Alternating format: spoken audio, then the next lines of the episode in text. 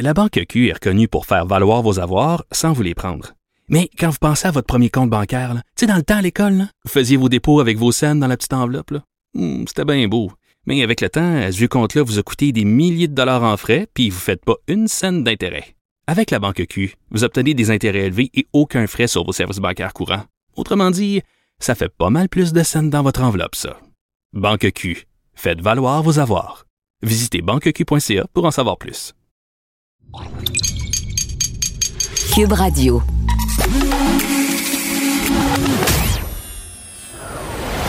Pierre Nantel. Curieux, sympathique, informé. Pierre Nantel. Cube Radio. Bonjour tout le monde, on est jeudi 17 juin, bon matin. On est euh, dans une belle journée quand même, euh, une belle nuit fraîche, on a bien dormi et je regarde les yeux de Maude qui de toute évidence était bien dans son lit, de toute évidence, hein, on a bien dormi, Oui. c'était super. Et aujourd'hui donc on a, on a même une belle journée, pas trop chaude. Et si vous êtes un- donc un être humain, mais profitez bien de la journée d'aujourd'hui parce que demain c'est la végétation, c'est la- les agriculteurs qui vont être heureux, on annonce de la pluie et ça va être vraiment nécessaire, on n'a jamais eu un mois de mai aussi sec. Une belle journée aussi quand on pense à ce qui s'est passé tard en soirée hier. Moi, j'ai vu que la première période et le début de la deuxième, le Canadien a gagné contre Las Vegas. Oui, t'as as fait le début de la deuxième. Moi, j'ai fait la première période. Je me suis dit, Caroline, c'est 2-0. Fantastique. Euh, en allant me coucher, moi, je m'attendais pas nécessairement à ça, mais vraiment le Canadien qui a, qui a dominé largement la première période euh, contre les Knights à Vegas. C'était le deuxième match de la série, donc on rend ça à égalité avec cette victoire euh, de 3-2. Euh, on s'est fait chauffer un petit peu là, vers la fin, mais, euh, mais finalement, donc euh, les Canadiens qui ont, euh, qui ont tenu le coup, puis on s'amène à Montréal avec une égalité, puis euh, un bon vent, de, un bon souffle là, qui Ben nous oui. donne, euh, ça nous donne un, un bon, euh, Mais je sais c'est pas comment le dire, fou ce mais que ah ça ouais. fait sur le moral en général. hein. Je veux dire, je veux dire, je, je suis certainement pas la, la clientèle la plus euh, passionnée par le hockey, mais je pense que tout le Québec vibre avec cette. Il y a comme on, on se prolonge dans cette victoire-là. Ouais. Puis euh, on, on peut re- reconnaître entre autres que, écoute, je, je suis pas un spécialiste comme je disais, mais Jeff Petrie qui était euh, qui était blessé à une main, qui a joué qui quand même avait que- les yeux rouges. rouge, mais ça c'est. Ça, ça a retenu l'attention beaucoup sur les réseaux sociaux là, avant, avant même que la partie commence. On savait pas trop hein, s'il allait jouer. C'était nébuleux jusqu'à l'échauffement, même en, en avant-match. Mhm. Mais il a joué Euh, un rôle finalement. très grand dans la partie. Il était partout. Oui, très exactement. Puis, on dire comme toi, ça a beaucoup. Ils sont tellement dans le spectacle à Las Vegas.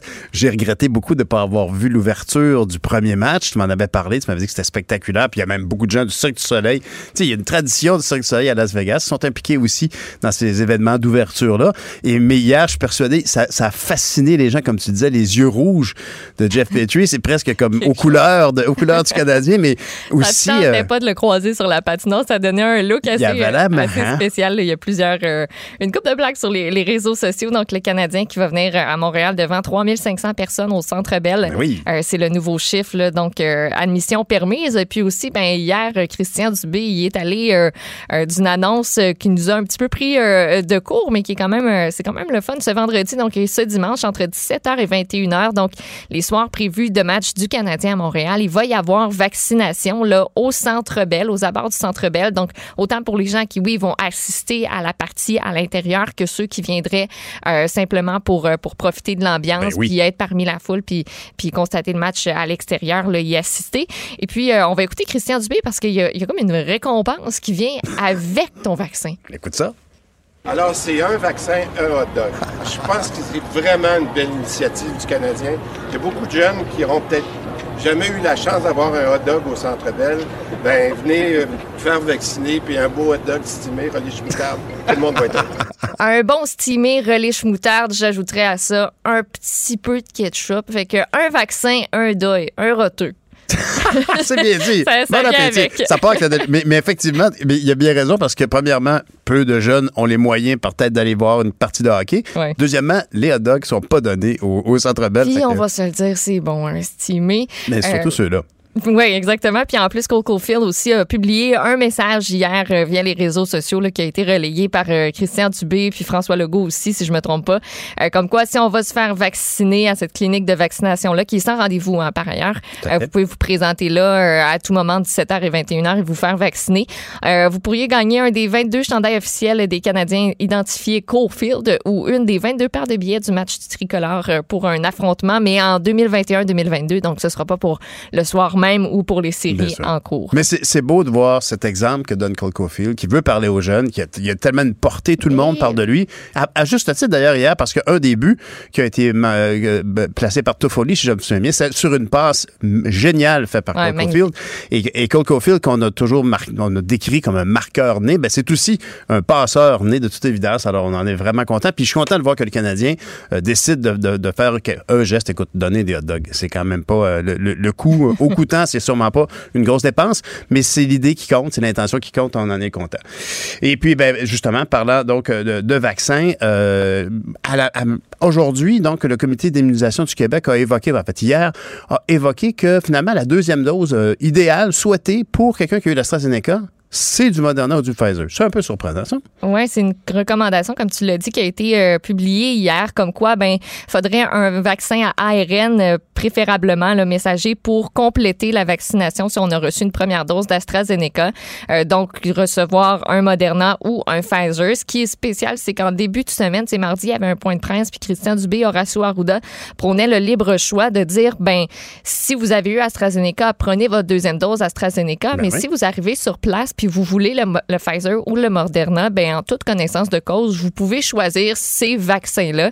Euh, mais on nous parlait d'effets secondaires un petit peu plus intenses si on choisissait pas le même vaccin pour notre deuxième dose, euh, la même sorte. Donc le comité dit dans sa recommandation que les données d'immunogénicité très récentes suggèrent qu'il y a un schéma de première dose AstraZeneca, deuxième dose vaccin ARN messager qui propose une réponse immunitaire qui a été mesurée en laboratoire et qui est supérieure à deux doses de vaccin AstraZeneca, donc notamment contre certains variants. Moi, je me demande, toi, Pierre, comment tu te sens, sachant ça? T'as reçu tes deux vaccins AstraZeneca, Mais aussi. mais bon, regarde, c'est- plate parce que la recommandation, moi, je trouve, arrive très, très tard. Tu sais, je comprends que les données évoluent et tout, mais, mais de, de changer de cap comme ça, ben, je pense qu'il y a des gens, tu sais, mon papa aussi a reçu deux doses AstraZeneca, puis là, on se demande, ben là, est-ce qu'on est moins protégé que les autres? Est-ce qu'on a erré dans ce cas-là en se disant, ben, on s'est tellement dépêché à avoir notre deuxième dose, dans le fond, on aurait dû attendre puis on aurait été mieux protégé. C'est vrai que c'est c'est c'est pas agréable à entendre comme nouvelle, mais en même temps, comme tu dis, il faut être philosophe. La science évolue, puis bon, ultimement, si on a besoin d'une troisième dose de rappel pour renforcer le, système de défense, ben on le fera. Mais effectivement, c'est un peu, on est, on nage dans l'inconnu, on le dit souvent, même si actuellement le taux de vaccination va très bien, même si on, insiste toujours sur les 18-30 ans qui euh, retardent toujours. On, on est- il, manquerait, selon M. Dubé, un, un- un- un- un- une personne sur trois de ce groupe d'âge-là euh, serait vaccinée seulement qu'à 66% environ. Alors, effectivement, il faut changer ça. Mais bon, soyons philosophes et euh, au, moins, ça va bien. Ceci dit, on évoque qu'il faut euh, à un autre type de vaccin si on a eu l'AstraZeneca en deuxième dose. Pas qu'il faut, mais ça serait recommandé. Ça, do- ça, ça donne en même temps qu'on annonce une baisse de livraison chez Pfizer. Oui, donc le Québec qui va recevoir 600 000 doses de moins que prévu de ce vaccin-là pour les semaines du 5 et du 12 juillet. Donc les rendez-vous qui ont été pris ou déjà devancés là, vont être honorés, mais il n'y aura pas de nouveaux rendez-vous disponibles pour ces semaines-là. Donc ce ne sera pas possible de devancer sa dose de Pfizer à ces semaines-là. Ça va aller un petit peu plus tard en juillet ou encore en août. Euh, on ne sait pas encore c'est quoi la cause de cette baisse de livraison-là. Ça n'a pas été euh, évoqué. Euh, mais ce qu'on sait, c'est que l'objectif de vacciner 75% des 12 ans et plus avec euh, deux doses avant le 31 août, ben, c'est maintenu. On a beaucoup parlé des chevreuils à Longueuil, mais là, on va se parler des poulets hein, qui sont euthanasiés à coût là, de plusieurs centaines de milliers.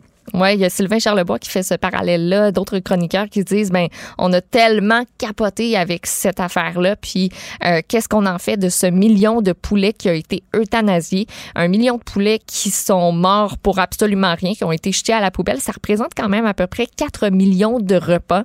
c'est oui. Énorme et c'est gênant et ça continue de faire parler. Donc, euh, ce conflit à l'usine Exceldor euh, de Saint-Anselme euh, qui, qui fait en sorte qu'on doit euthanasier euh, des poulets.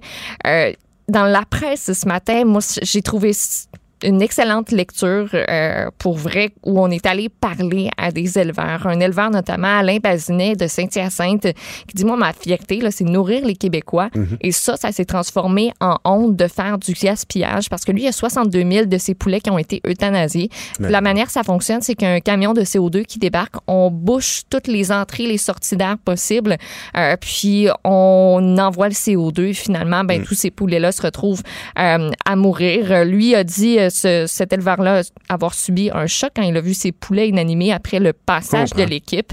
Euh, il dit, tu sais, ces poulets-là, on les voit tous les jours, on en prend soin, on les voit à partir du moment où ils sont tout petits, puis euh, tu sais, c'est notre travail de les amener vers un produit de qualité Bien pour sûr. ensuite que ça se rende sur la table des Québécois.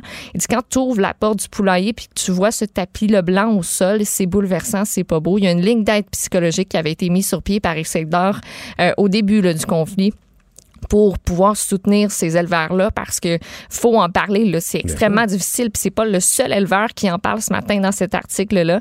Euh, François Legault a proposé de nommer un arbitre pour résoudre la crise. Hier, il a publié un long message euh, Facebook évoquant notamment lui aussi cette honte-là euh, de voir tout le gaspillage que ça fait.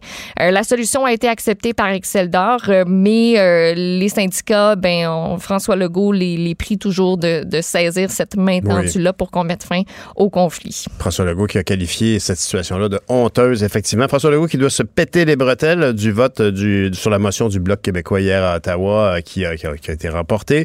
Donc, on reconnaît une forme de nationalisme tranquille, mais ça va donc bien pour le Bloc, ça va moins bien pour le Parti vert. On en parle dans quelques minutes avec Caroline Saint-Hilaire. Salut! Bye. Pierre Nantel. C'est peut-être pas le Nantel le plus drôle au Québec, mais c'est le plus crédible pour parler de politique. Vous écoutez Pierre Nantel, Cube Radio. Femme de tête. Bonjour, Caroline. Bonjour Pierre. Bonjour, Caroline Saint-Hilaire. Parce que j'oublie toujours qu'on nomme pas ton nom de famille, fait que je me. Je, raconte- bonjour, Caroline Saint-Hilaire. Ouais. Écoute, on va parler du Parti vert. Eh là Hein? là là Je là sais là pas là si ça te là tente là. ou pas, mais Ben, bon, écoute. regarde, écoute, je vais essayer de pas te faire trop mal. Ben non. c'est inévitable. là. Je veux dire, écoute, c'est- c'est c'est- c'est des chicanes à l'interne qui n'en finissent plus puis qui vont avoir la peau du parti, on dirait. Ben oui, puis en fait, c'est ça. Là, ça fait quelques jours que ça traîne, disons ça comme ça. Il y a eu un premier départ, Jenica Atwin, qui s'est joint au Parti libéral du Canada. Euh, bon, elle semblait dire que euh, tout ça, c'était à cause notamment du conflit israélo-palestinien. Euh, bon, Anna Paul, pardon, la chef du Parti vert, qui est de confession juive, euh, bon, aurait euh, tenu des propos et avec son principal conseiller, euh, comme quoi, bon, que c'était un génocide qui, qui se passait en Israël. En tout cas, c'est pas tout à fait, euh, tout à fait clair les raisons réelles qui, motivent, qui ont motivé euh, Madame Atwin. Euh, mais là, bon, il y a eu euh, une pression de la part du Conseil fédéral du Parti vert, comme quoi que, bon, elle devait, la chef du Parti vert, Madame Paul, s'excuser, se rallier au caucus et changer de façon, de style de, de, de gérer le parti. Alors, on s'attendait à cette conférence de presse hier où elle, elle devait, dans le fond, euh, mettre un peu, euh, calmer un peu les ardeurs et euh, pour pouvoir passer au travers de, de, de, de, de- cette des crise. prochaines semaines pour, de cette crise-là, mais aussi éviter le vote de confiance parce que c'était un peu la menace qui planait au-dessus de la tête de Madame, de Madame Paul. Mais là, hier, Pierre, je ne sais pas si tu as vu la conférence de presse, c'est pas ça du tout qu'on a vu. On a vu euh, une Anami Paul très, j'irais même jusqu'à dire agressive, euh, qui blâme Justin Trudeau de, ce qui se passe dans son parti. Euh, elle parle de racisme, elle parle de sexisme, elle dit qu'elle est la première femme noire euh, chef de parti, qu'elle est consciente que c'est probablement à cause de tout ça qu'il y a une petite, une petite poignée de conseillers au Parti vert qui veulent sa peau, mais elle, elle réitère que, euh, que ça va bien, qu'il n'y a pas de problème. Euh, écoute, c'est, c'est, il y a quelque chose, là. Je veux dire, ça, ça, ça Mais- m'a presque rappelé un peu Martine Ouellette au bloc. Ben là. voilà, Il- Caroline. Peux-tu imaginer une situation pareille dans un vrai parti organisé, mettons comme le Parti libéral ou le Parti conservateur ou le Bloc? Jamais on laisserait une telle chicane à la tête se dérouler en public. C'est Ah, épouvantable. c'est ça. Ben c'est ça. Tu, tu, tu connais mieux le parti que moi. Je sais pas ce qui se passe exactement. Est-ce que c'est vrai ce que dit Madame Paul? Est-ce qu'il y a une poignée d'extrémistes euh, qui aiment pas le style de Madame Paul? Parce que hier, elle répétait sans cesse euh, qu'elle a eu le vote de confiance des Ben membres. oui. C'est pas, c'est pas à des, des, des militants euh, de demander sa tête. Mais c'est Euh, surtout pas au personnel de demander sa tête. au C'est- C'est personnel, ça. exactement, exactement. Donc, euh, c'est un peu ça ce qui se passe. Mais hier, c'était pas une chic conférence de presse parce que euh, bon, elle a même refusé, ça n'a pas été long, là, je pense qu'elle a fait cinq minutes de questions-réponses, Mhm. puis elle s'est poussée rapidement. Euh, puis même, elle interpellait les journalistes en disant, voyez-vous, j'aime pas le ton sur lequel vous me parlez. Euh, bon, c'est sûr que habituellement, un parti politique fait ses chicanes en privé. Voilà. Là, c'est en train de se passer sur la place publique. Mais est-ce que le Parti vert a les moyens de se payer une chicane comme ça euh, à quelques semaines ou à quelques mois d'un déclenchement d'élection? Je suis pas certaine Ben que non, ça va motiver un- les troupes. C'est une hein? catastrophe. C'est une catastrophe. Puis moi, je peux dire, en tout cas, qu'effectivement, l'ayant vu de l'interne, le Parti vert, c'est un parti de gens de conviction environnementale. C'est ça qui les fait carburer. Ce ne sont pas des politiciens professionnels. Et cette professionnalisation-là du parti va devenir nécessaire. Euh, On, le voit partout. C'est la même chose pour Éric Duhem avec son Parti conservateur du Québec. Ça part avec des convictions. Puis là, après ça, il faut que le parti se structure, fasse appel à des gens qui vont réussir à gérer un parti parce qu'il y a des objectifs à atteindre. C'est très spontané, tout ça.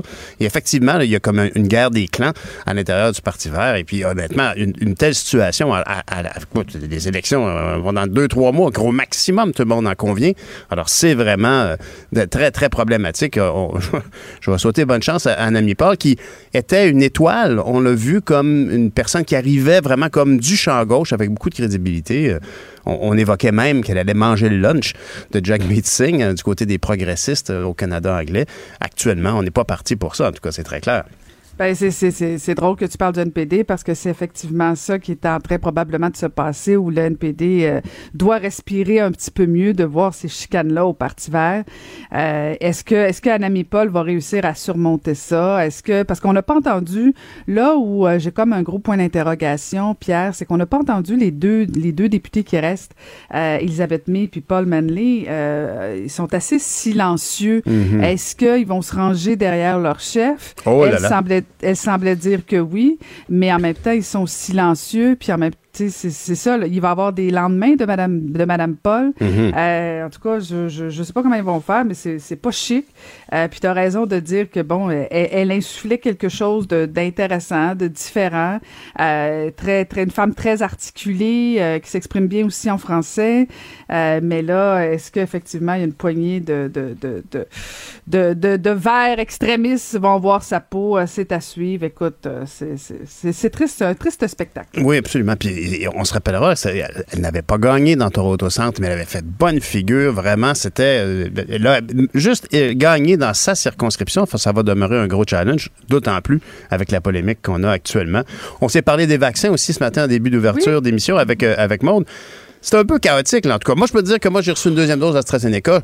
Je ne psychose pas là-dessus. Je suis persuadé que j'ai un bon vaccin, que je suis protégé, mais c'est juste que c'est surprenant de voir les, a- les aléas euh, liés autour de la recommandation pour la deuxième dose. Ouais, t'as- T'as choisi tous les, tous les bons mots ce matin, Pierre. Euh, alias, euh, aléas, les, les chaotiques. Euh, c'est pas clair l'histoire Mm. des deuxièmes doses de vaccin. Là, on apprend depuis hier euh, que les, euh, les gens qui ont reçu AstraZeneca, finalement, vont être invités à aller chercher leur deuxième dose avec un Pfizer ou un Moderna, euh, qu'on ne recommanderait plus d'aller vers un AstraZeneca. Bon, là, il y a des gens comme toi qui ont reçu un Astra qui doivent se dire, OK, est-ce que je me suis fait avoir? En même temps, tu as raison de dire, regarde, tu as tes deux doses, euh, tu es protégé, en tout cas, censé être protégé. Ben oui. Euh, c'est ça. Ben oui. Soyons philosophes. Oui, oui. J'essaie de te faire peur à matin. Non, non, mais tu me t'es- t'es protégé. C'est de- oui, c'est ça. Non, t'es protégé. Bon, là, c'est ça. Là, on, on nous apprend ça hier, puis, puis je comprends le gouvernement, là. Je veux dire, euh, il, il se colle sur les, les, les, les scientifiques, euh, puis ça se passe en même temps. On fait des études, on regarde ce qui se passe, puis bon, euh, ça faisait déjà quelques jours qu'on laissait planer que peut-être que la deuxième dose serait mieux. On serait mieux protégé avec un Astra ou un, euh, avec, pardon, un, un Pfizer, ou un Moderna. Mhm. Euh, bon, OK, parfait. Mais là, la question, c'est que là, on nous annonce qu'en plus, euh, il y, a, il y a les doses de Pfizer vont être retardées. OK, parfait. Donc, euh, ceux qui ont eu Astra, qui veulent Pfizer, n'auront pas de vaccin comme deuxième dose rapidement non plus. Et c'est très chaotique au niveau du, du- de l'accès de la deuxième dose, à moins, à moins que tu sois dans la grande région de Montréal. Là, tu peux aller dans des sans rendez-vous assez facilement. Tu as accès euh, à la deuxième dose très facilement. Mais ailleurs qu'à Montréal, Pierre, c'est très, très difficile. Euh, oui, tu en, de as témoigné du côté de l'Estrie, ça Ah non, non, c'est ben oui. impossible en Estrie, oublie ça, il n'y en a pas. euh, euh, à moins de te pointer encore une fois, puis même encore, là, on vérifie plein de choses au niveau. euh, je, vais, je vais aller le tester, moi, ce soir, si euh, au niveau du sans rendez-vous, si on est capable d'avoir euh, la deuxième dose. Mais il y Belle a des régions, en pas juste perspective l'Estrie. pour Mme Saint-Hilaire. Oui, c'est ça, un petit Wow. jeudi soir dans une petite clinique de vaccination. Puis si, puis si je l'ai, je vais aller au resto, puis euh, j'irai me payer mon hot dog moi-même. Puis Ah si oui, j'ai pas mon, ma deuxième dose, ben je rentrerai à la maison, me faire mon petit hot dog maison. Mais blague à part, ça devient un petit peu compliqué parce que euh, on nous invite à retourner constamment sur le site pour avoir accès à la deuxième dose. Il n'y en a pas de plage horaire ailleurs qu'à Montréal. Euh, c'est un peu chaotique, euh, Hmm. je, je, je l'avoue. là. En tout cas, je, je sais pas si les gens vont se décourager pour avoir accès à cette deuxième dose-là. Euh, mais il va peut-être falloir une petite conférence de presse pour s'ajuster. Parce Tu que là, vas nous ça, don- ça- c'est un Tu peu vas nous donner des nouvelles demain. On va savoir quel est le résultat de ta grande sortie. Puis je suis sûr que tu n'iras pas pour un hot dog. Tu vas encore te faire du popcorn. Merci, Caroline. On Hey, se parle demain. À demain, Pierre. La Banque Q est reconnue pour faire valoir vos avoirs sans vous les prendre. Mais quand vous pensez à votre premier compte bancaire, là, tu sais, dans le temps à l'école, là, vous faisiez vos dépôts avec vos scènes dans la petite enveloppe. là. Hmm, C'était bien beau. Mais avec le temps, à ce vieux compte-là vous a coûté des milliers de dollars en frais, puis vous ne faites pas une scène d'intérêt. Avec la Banque Q, vous obtenez des intérêts élevés et aucun frais sur vos services bancaires courants. Autrement dit, ça fait pas mal plus de scènes dans votre enveloppe, ça. Banque Q, faites valoir vos avoirs. Visitez banqueq.ca pour en savoir plus. Pierre Nantel. Pendant que vous êtes sous les draps, on vous explique comment les acteurs de l'actualité se sont mis dans les beaux draps. Vous écoutez Pierre Nantel. Culture et société. Bonjour, Anaïs Gertin-Lacroix. Bonjour Pierre. Alors, ça bouge du côté de la culture. Euh, oh, tu me parles de Hubert Lenoir, qu'on sait jamais de quel côté il va arriver. Ben, on parle d'Hubert Lenoir qui revient après trois ans. Euh, lui qui a connu un méga succès, on va se rappeler avec l'album Darlene, quatre prix à disque, euh, quatre prix remportés à la disque. On va se rappeler bon aussi le, le moment où il avait fait un mouvement assez étrange avec le, le- le prix, mais ça c'est une autre histoire, ce fameux trophée. Et là, Hubert Lenoir euh, est de retour avec la pièce qui se nomme Secret. Premier extrait Pierre de son album Musique directe qui devrait sortir d'ici l'automne prochain. Et là, juste pour situer les gens, Hubert Lenoir a pas euh, chômé dans les trois dernières années. Il a voyagé, bon, oui, avant la COVID, évidemment. Il a travaillé fort sur son nouvel album. Il a signé avec euh, un contre-disque aux États-Unis, notamment avec l'étiquette euh, Worst Records. Mhm. Euh, L'artiste Solange, entre autres, fait partie de ce label-là. Il a signé aussi avec le Royaume-Uni. Donc, lui, il a vraiment, puis on en parle ce matin dans le Journal de Montréal, le- de, de passer les frontières. Il a connu un franc succès euh, en France notamment. Mais il a envie autant de percer aux États-Unis, toujours en euh, chantant en français. Donc pour lui, c'est vraiment Wow. important. Il a collaboré, oui, avec des grands de ce monde pour son nouvel album. Et là, je te fais entendre Secret. mes sentiments que j'éprouve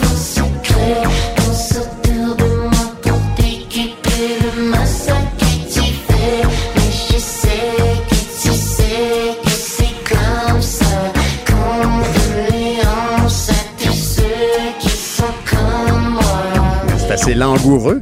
Ben, écoute, ouais. Mais c'est particulier. C'est du Hubert Lenoir. Euh, je vais t'avouer que moi, ça me déplaît pas comme chanson. Mhm. Le vidéoclip qui est, ma foi, assez euh, cocasse. Donc, on voit un Hubert Lenoir euh, maquillé en moufette qui tente de plaire aux garçons sportifs de l'école. Donc, euh, euh, encore là, je pense que c'est certains vont l'adorer, d'autres vont dire Mhm. encore ben, que c'est ça. Mais c'est l'ADN d'Hubert Lenoir. C'est la marque de commerce d'Hubert Lenoir. Ça plaît pas à tous, mais quand on aime, on aime solidement. On l'a vu notamment avec ses fans qui l'ont suivi là, Ben depuis, oui. euh, depuis le début. Puis moi, ben, je, je, je pense que ça va être peut-être dans mes coups de cœur Cube Musique, je te dirais. Ah, bon, bon, bon, bon, on verra ça demain. Mais, mais On quand je ça dis qu'on, il- il- il- là, il a signé avec un, un label, tu- un label qui l'accepte en français. C'est ça qui est intéressant. Oui, Donc, un label américain en français. Donc, Et c'est le, c'est le label, excuse-moi, c'est le label de, que- qui a signé Solange. Tu parles de Solange, la sœur de Beyoncé, non? là? La sœur de Beyoncé. OK. Ouais, fait que c'est gros, là. Hmm. C'est ça qui se passe. Donc, Puis il beaucoup de liberté artistique. Ben, ben, tant mieux. Tu veux me parler de télévision aussi. On parle d'une émission qui était très populaire, qui en arrive à, sa, à, à la fin finalement. Exactement. Donc, c'est Sébastien Diaz, Bianca Gervais qui en ont fait l'annonce hier sur les médias sociaux. La fin de format familial après huit saisons. Écoute ça. Mais Et on- Sébastien, moi, oui. tu veux nous annoncer quelque chose? Oui, euh, on parle de la huitième saison. Ce sera, mesdames et messieurs, la dernière saison de Format familial. On termine cette grande aventure-là avec vous tout l'automne. On aura 12 beaux épisodes pour vous. On veut vous rassurer sur deux choses. De un, c'est pas parce qu'on se divorce. Au contraire. On se tape pas ses nerfs. Et exactement. Et aussi, on, on va, on sera pas larmoyant cet automne. Ben non! Au contraire, on sera en mode Donc, ça débutera Pierre le 8 septembre et ça Mhm. jusqu'en décembre prochain. Les deux qui ont dit avoir la tête et le cœur remplis d'idées pour la suite des choses. Donc, euh, on, on connaît ce, ce couple-là qui est solide à l'écran et derrière, je vous dirais l'écran. Donc, Ben c'est oui. sûr qu'il va y avoir d'autres projets. Euh, ça a vraiment, euh, moi, j'écoutais ça, j'étais même pas enceinte, puis j'embarquais dans l'émission parce que ça m'interpellait quand même, même si je n'étais pas encore maman. Les montées de lait, ça, ça a vraiment, ce segment-là, montée de lait qui a fait un tabac sur les médias sociaux. Donc, ça a vraiment, mais vraiment été un franc succès pour euh, format familial qui tire à sa fin. Mais c'est vrai que quand, quand as un vrai couple qui te parle de famille, ça interpelle. C'est Ben oui. souvent l'in- l'in- l'ingrédient secret. Moi, je me souviens, euh, dans, dans le cas de Don Juan, entre Marie-Ève Janvier et Jean-François Brault, il n'y a aucun doute que le succès de Don Juan, entre autres, était lié au fait que ces deux-là s'aimaient pour vrai, puis qu'on le savait pas, puis on pouvait se sentir. Fait que c'est important. Il y avait cette un petit dynamique. quelque chose, Ben oui, là. très clair. Il y a un petit quelque chose dans le format familial, puis ils nous ont rassurés, c'est pas parce qu'ils se divorcent. Bon, ben, tant mieux.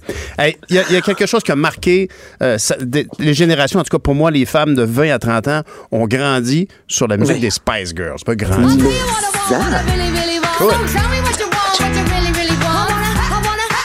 Moi, Pierre, j'entends ça, je vais sur le top encore. Là. Je veux Ah dire, oui, je hein? fais vraiment partie de la génération Spice Girl, les plateformes, le Girl Power.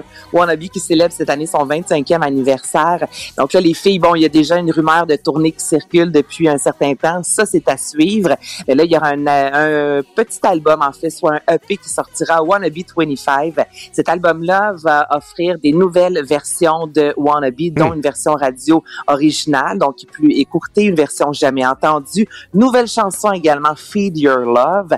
Donc, le 9 juillet prochain, il y aura tout d'abord euh, le CD. Ensuite, des cassettes sortiront. Parce Ben que moi, voyons, la cassette. ils vont pas Ben sortir oui, des toi. cassettes. C'est très drôle. On sort des cassettes, des CD, des vinyles à partir du 23 juillet. Là. Donc vraiment, euh, ben, les fans ont acheté des albums, des CD, des cassettes. J'en fais partie. Et euh, les Spice Girls ont lancé aussi avec le mot-clic I am Spice Girl. Donc elles invitent les fans à raconter euh, dans une courte vidéo, dans des photos, à quel point les Spice Girls ont été euh, euh, le- la formation a été importante pour euh, pour elles. Donc moi, je, ça m'excite au bout de ça. Ben, ben, c'est certain en tout cas que c'est marquant pour une génération. Puis ça, on se souvient des Mania, films. Ben c'était oui. fou, là. Puis les films étaient bons d'ailleurs. Moi, je me souviens, il y avait, y a-tu eu deux films ou un seul, mais Il y c'était a eu très bon. un seul film que C'était- j'ai vu je sais plus combien de fois au cinéma, Spice of Your Life. Oui, c'est ça, c'est un peu dans l'esprit des films des Beatles, c'est très comique, des situations un peu étranges, vraiment. Exactement. Que de sourire. Merci Anaïs. Salut, on se reparle demain. demain. Bye. Pour une écoute en tout temps, ce commentaire d'Anaïs Gertin-Lacroix est maintenant disponible dans la section balado de l'application et du site cube.radio. Tout comme sa série balado, Culture d'ici, un magazine culturel qui aligne entrevues et nouvelles du monde des arts et spectacles. Cube Radio. Cube Radio. En direct à LCN.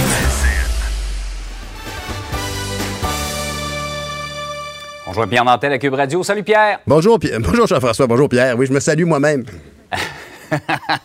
Euh, Pierre, c'était assez clair le vote à la Chambre des communes hier. 281 pour, 2 contre, 36 députés se sont abstenus de voter sur cette motion qui en gros dit deux choses. Motion du Bloc québécois, que le Québec est une nation et que le français est sa langue officielle et langue d'usage de la population. C'est pas rien, hein? Honnêtement, euh, je peux dire que moi, euh, lorsque j'étais à la Chambre des communes, J'aurais pas imaginé un tel vote. Euh, je, suis vraiment heureux euh, pour le gouvernement Legault. Bien évidemment, ici, le Bloc québécois a, parfaitement joué son rôle de relayer un consensus à l'Assemblée nationale et de l'amener pour le faire vérifier l'aval qu'ils auraient euh, des autres euh, représentants partout au Canada. Euh, quelques abstentions, évidemment, mais somme toute, euh, un, gros vote, un gros pour. Euh, tu as mentionné, c'était 281 pour euh, et, et 36 abstentions. Bon, des abstentions qui émanent de différents partis, évidemment. Notamment, euh, bon, euh, Madame May, euh, qui semble à toute évidence, encore une fois, pas saisir la, la- la- la- nation québécoise et cette autonomie dont elle a besoin. Mais on en remarque aussi, bien évidemment, neuf députés libéraux qui se sont abstenus. Bon, c'est Mhm. une manière de dire, on, on peut imaginer dans les, dans les réunions de caucus le mercredi matin, on regarde l'agenda par le législatif, puis on regarde de qu'est-ce qui s'en vient, puis comment on se positionne, puis là, il y a des gens qui disent, ben moi, je suis pas à l'aise là-dessus, puis on, on essaie de le convaincre ou pas. Et en bout de ligne, on convient que si tu es pour voter contre, abstiens-toi. en gros, c'est un peu ça qui est arrivé.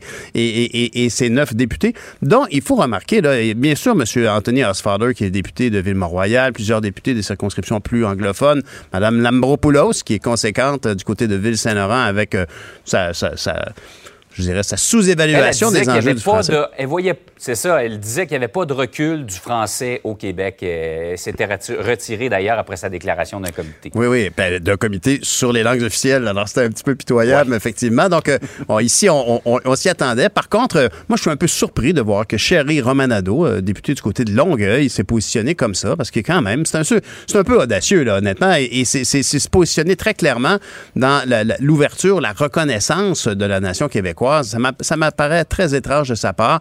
Euh, bon, on sait aussi que la députée néo-démocrate Léa Gazan, euh, elle, a, décidé de s'abstenir en évoquant que pour elle, il y avait quand même un, enjeu relativement à la reconnaissance des Premières Nations au Canada. C'est des arguments qui sont dont on peut évidemment discuter. Mais c'est surtout euh, vraiment comme le beau risque qui est évoqué ici un peu par, euh, euh, François Legault, d'arriver avec cette approche-là dans le texte de la Constitution, d'inscrire ceci, d'inscrire le fait que la langue du Québec, c'est le français. C'est- couronné de succès, euh, finalement, en bout de ligne, puisque euh, on, peut, on part de là maintenant. On reconnaît que le Parlement canadien dit, ben oui, c'est vrai que le, Québec peut euh, modifier ce, texte-là. Bon, là, on pourra discuter longuement avec des constitutionnalistes sur l'ampleur de l'importance de ces clauses de l'article 45 dans la Constitution en question, sur les, espèces de, de- de mini-constitutions de chaque province. On peut discuter de de l'importance de ne- ça- tant qu'à moi, en tout cas, ce n'est pas une constitution comme telle que le Québec pourrait, dont le Québec pourrait se doter, mais c'est révélateur d'une approche très bien, bien calculée. Il faut se rappeler euh, que le consultant principal de Simon Jolin Barrette là-dessus a été Benoît Pelletier, qui avait été très malade de la COVID Ouais. et qui, dès qu'il est revenu euh, finalement en, en mesure de, de- de- de- de réfléchir et de parler, s'est empressé d'ouvrir cette porte dans, dans- dans- dans la stratégie euh, de la CAQ, dans la stratégie de Simon Jolin Barrette, et on en félicite parce que c'est une avancée très claire. Maintenant, est-ce qu'on pourrait euh, ajouter autre chose? Quand on voit à quel point la loi 21 est une pomme de discorde au Canada anglais qui voit là une, une- hérésie absolue euh, devant la- la- la- la- l'approche multiculturaliste du Canada, ben, on peut se demander, est-ce qu'on, on- tant qu'à faire, on pourrait pas ajouter justement cette notion d'interculturalisme pour le Québec dans cette même clause ici? Si on pouvait convenir de ça, on aurait les coups des franches au niveau de notre gestion de l'immigration puis de notre façon d'accueillir les gens, de bien les accueillir chez nous, dans notre modèle euh, pour faire un Québec métissé serré. Euh, c'est quelque chose qui, j'emprunte cette formule à, à Diouf, mais, mais on, on pourrait, on pourrait imaginer que ben, si ça a marché une première fois, on peut-tu insérer d'autres notions comme celle-là? Ça serait euh, un, un- un effort très louable. Et je sais que le Bloc québécois avait déjà fait ça. Euh, Monsieur Beaulieu avait déjà présenté une notion qui, une motion qui a été évidemment refusée, mais qui voulait euh, exclure euh, le Québec de la loi sur le multiculturalisme. Il ne restait qu'à ajouter donc que le Québec euh, voulait intégrer ces nouveaux arrivants dont on a tant besoin dans une forme d'interculturalisme, qui est un modèle subtilement différent, mais qui fait toute la différence pour le Québec. Euh, on peut se demander en terminant, où ce- cette motion-là se situe par rapport au projet de loi fédéral là, sur les langues officielles qu'on est Ben en oui. train d'essayer de présenter? là? Ben, tu as raison. Mais Mélanie Joly peut vraiment avoir le sourire d'un chat qui a avalé le canari parce qu'effectivement, avec sa- sa- son projet de loi, elle vient un peu comme euh, gommer euh, l'approche fédérale qui s'avère compatible selon elle. Évidemment, ici, là, il y a toujours la juridiction ici qui, qui devrait protéger le français, le Québec ou Ottawa. Et à ça, elle répondra, ben nous, on veut pas, on veut protéger le français, on veut pas s'ostiner.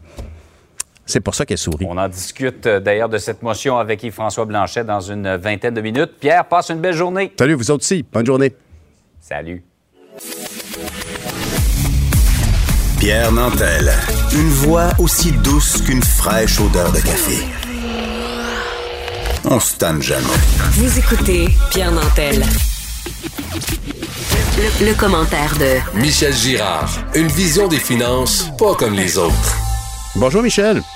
Salut Pierre. Je parlais justement avec Jean-François Guérin du modèle interculturaliste du Québec versus le multiculturalisme canadien, parce que faire face à la demande euh, de pressante des employeurs d'avoir plus de main-d'œuvre et aller la chercher ailleurs chez des nouveaux arrivants qui seraient bien accueillis au Québec en bonne et due forme, ça serait une clé de solution, ça serait une, une clé de solution, c'est une solution ou une clé, un des deux. Mais clairement, ici, euh, euh, le gouvernement, François Legault, fait la sourde oreille à cette demande-là qui est présentée par les entrepreneurs. Ah oui, il veut rien savoir. Pas question pour, euh, pour euh, le gouvernement caquiste euh, d'augmenter l'immigration, mais en tout cas, à moins qu'il change d'avis dans quelques mois, là. Mais pour le moment, il n'y en est pas question. Or, et c'est ça, ça cause un problème. Euh, un grave problème pour euh, les entreprises. Regarde, il y a eu un sondage là, qui a été fait récemment par la Fédération canadienne d'entreprises indépendantes, la section Québec, là, 980, en fait, 1000, 1000 membres, 1000, 1000 en- 1000 membres, c'est 1000 entrepreneurs hein, ont été interrogés et puis euh, 3 sur 5, là, c'est gros, là, 3 sur 5 là, euh, disent, souhaitent que le, euh, le gouvernement Legault adopte des mesures pour attirer des immigrants dans les régions. Parce que le grave problème là, de la pénurie de main-d'œuvre, il est très, il est très grave là, de- du côté euh, des, des, des régions. On a de la difficulté euh, en- à trouver euh, preneurs pour euh, un grand nombre de postes de postes vacants. Tu te rappelleras que en début de semaine, là, je, je- je t'avais mentionné que c'est au Québec qu'on retrouve le pire problème de la pénurie de main d'œuvre. À la fin mars, là, mais là c'est pire, évidemment, on doit avoir dépassé les 200 000. À la fin mars, il y avait 181 000 postes vacants. Ça, ça veut dire que maintenant que l'économie est déconfinée quasi totalement, euh, là, ça doit être rendu au-dessus des 200 000 postes. Alors, le problème que ça pose, selon le sondage, en tout cas, qui a été fait, tu vois, les entrepreneurs, euh, de, ah, bon, il y avait trois graves conséquences. Premièrement, les entrepreneurs sont obligés de travailler plus d'heures pour pallier au manque d'effectifs, mais ça, c'est une chose. là. Alors, la moitié d'entre eux, 51 c'est quelque chose, là, pensez là. mais 26 ont dû refuser des ventes et des contrats à cause de la pénurie de main-d'œuvre. C'est une entre, un entrepreneur sur quatre. euh, Pierre, c'est énorme. C'est énorme. Ça a des conséquences financières. Ça nuit à leur croissance, mais voire même, même à leur existence, parce que quand ils n'arrivent pas à fournir potentiellement, font. euh, Il y a la concurrence qui peut arriver de l'étranger qui va remplacer finalement le, produit qui n'a pas été livré, par exemple, chez les détaillants. Tu vois, la PDG de, de- du, du groupement manufacturier et exportateur du Québec, Véronique Prou, disait là, qu'actuellement, il y a un très grand nombre d'entreprises qui perdent des millions et des millions de dollars par semaine là, de, de revenus à cause euh, de, la pénurie de main-d'œuvre. Or, euh, tu sais que cette semaine, ben, il y a eu notre, tu, tu l'as d'ailleurs interviewé, euh, Sylvain Garneau, là, le, PDG du groupe Lacasse, c'est quand même une grande entreprise de fabrication de meubles de la région de Saint-Hyacinthe qui a lancé un cri du cœur euh, bon, pour tenter de sensibiliser le gouvernement de Legault. Remarque, ça n'a rien donné. là. Le gouvernement Legault pour attirer des immigrants en région. Lui, par expérience, euh, lors des années 2015-2020, ce qui l'a sauvé à l'époque, c'était justement les nouveaux arrivants. Là. Alors, ce qui lui a permis d'être une source, euh, sa, sa principale source là, pour euh, combler les postes, les postes vacants. Alors, euh, tu sais, regarde, là, c'est pas, c'est bien beau le gouvernement là, qui dit qu'il il veut pas augmenter, euh, il veut pas augmenter le, le nombre d'immigrants. Mais tu sais, quand tu as le Conseil du patronat, la Fédération canadienne d'entreprises indépendantes, le regroupement manufacturier et exportateur, les chambres de commerce, dont évidemment la Chambre de commerce Montréal mé- métropolitain, tout le monde dit que ça nous prend, qu'il faut augmenter l'immigration. Le gouvernement fait la sourde oreille. Écoute bien. C'est vraiment sais, Le triste. gouvernement, il pense que c'est lui qui a, le- qui a la vérité. Ben, c'est parce qu'il il oppose le besoin des entrepreneurs à, à la, à, à la, comment on appelle ça, pas la robotisation, mais à la- l'apport de technologie pour avoir besoin de moins de monde et avoir donc de moins d'employés, mais à meilleur salaire. C'est bien malheureux. Est-ce que je t'ai déjà raconté à quel point c'est très concret? L'autre jour, j'étais dans un centre de jardin et je voulais avoir euh, une terre, là, tu sais, pour le, pour le, pour Ouais. faire un, un- un potager. Et, Ouais. et- et je voulais une, une terre qui contenait de la sphaigne et tout ça. Puis il y a une entreprise du côté de Rivière-du-Loup, Rimouski, qui, euh, normalement, en fait, ça, c'est- ça, c'est le produit qu'ils vendent. Ils en vendent beaucoup. Ben, ultimement, le- le vendeur m'a dit, écoute, on n'en a pas eu cette année. Ils n'ont pas de main-d'œuvre. C'est grave, c'est très grave. Et c'est une entreprise tout à fait en région, dans le bas du fleuve. Et l'immigration en région, euh, le premier exemple qui me vient en tête, évidemment, c'est Boucard Diouf, qui a, à quel point il a Ben apporté, il apporte à la culture québécoise. Il raconte à quel point c'était agréable pour lui, cette intégration en région. C'est une autre histoire, effectivement, pour, euh, comme le disait M. Lacasse, d'amener quelqu'un en région qui va pouvoir ultimement accéder Ben à un logis, à acheter une maison, à avoir des enfants Ben à oui, l'école ben qui vont oui, s'intégrer parfaitement. Ça facilite, ça facilite en plus euh, l'int- l'in- l'intégration. Bon, alors, non, j'écoute, je comprends pas cette stratégie euh, du gouvernement de Mhm. du gouvernement Legault de, de en fait, de limiter, de continuer à s'entêter euh, puis à faire la sourde d'oreille euh, devant le besoin d'augmenter l'immigration. Je te dis pas que ça va tout régler les problèmes de postes vacants, Mhm. mais, mais, mais en tout cas, ça le réglerait sûrement en partie. Ça pourrait pas être pire qu'à l'heure actuelle. La situation est dramatique. La situation est dramatique. Tout à que tu fait. veux, Et, et tout à fait. Et, et- et- et effectivement, si on pouvait simplement mieux accueillir nos immigrants et s'assurer de, les, Oui. de les franciser et qu'ils qu'ils comprennent parfaitement dans quelle euh, partie du Canada ils arrivent dans une, dans une région, dans une, dans une nation distincte, si on peut leur exprimer clairement à quel point le français est important pour nous, puis le respect de nos Oui, valeurs. Il faut savoir, Pierre, que les enfants de- des immigrants, eux, ils ils posent, il n'y a pas de problème, ils Ben, s'intègrent, là. Tout à fait. donc. Ben, Michel, en tout cas, je, je- je te remercie de ramener, de, me- de- de marteler cet enjeu-là parce que c'est un enjeu majeur à tous égards. C'est important pour nos entreprises, pour notre économie. C'est important aussi pour notre natalité, pour notre poids au Canada, Ben pour voilà. maintenir le Québec vivant avec toutes ces nouvelles couleurs. C'est ça qui serait merveilleux. C'était, c'était ma dernière chance d'échanger avec toi, Michel, pour cette année. En tout cas, certainement.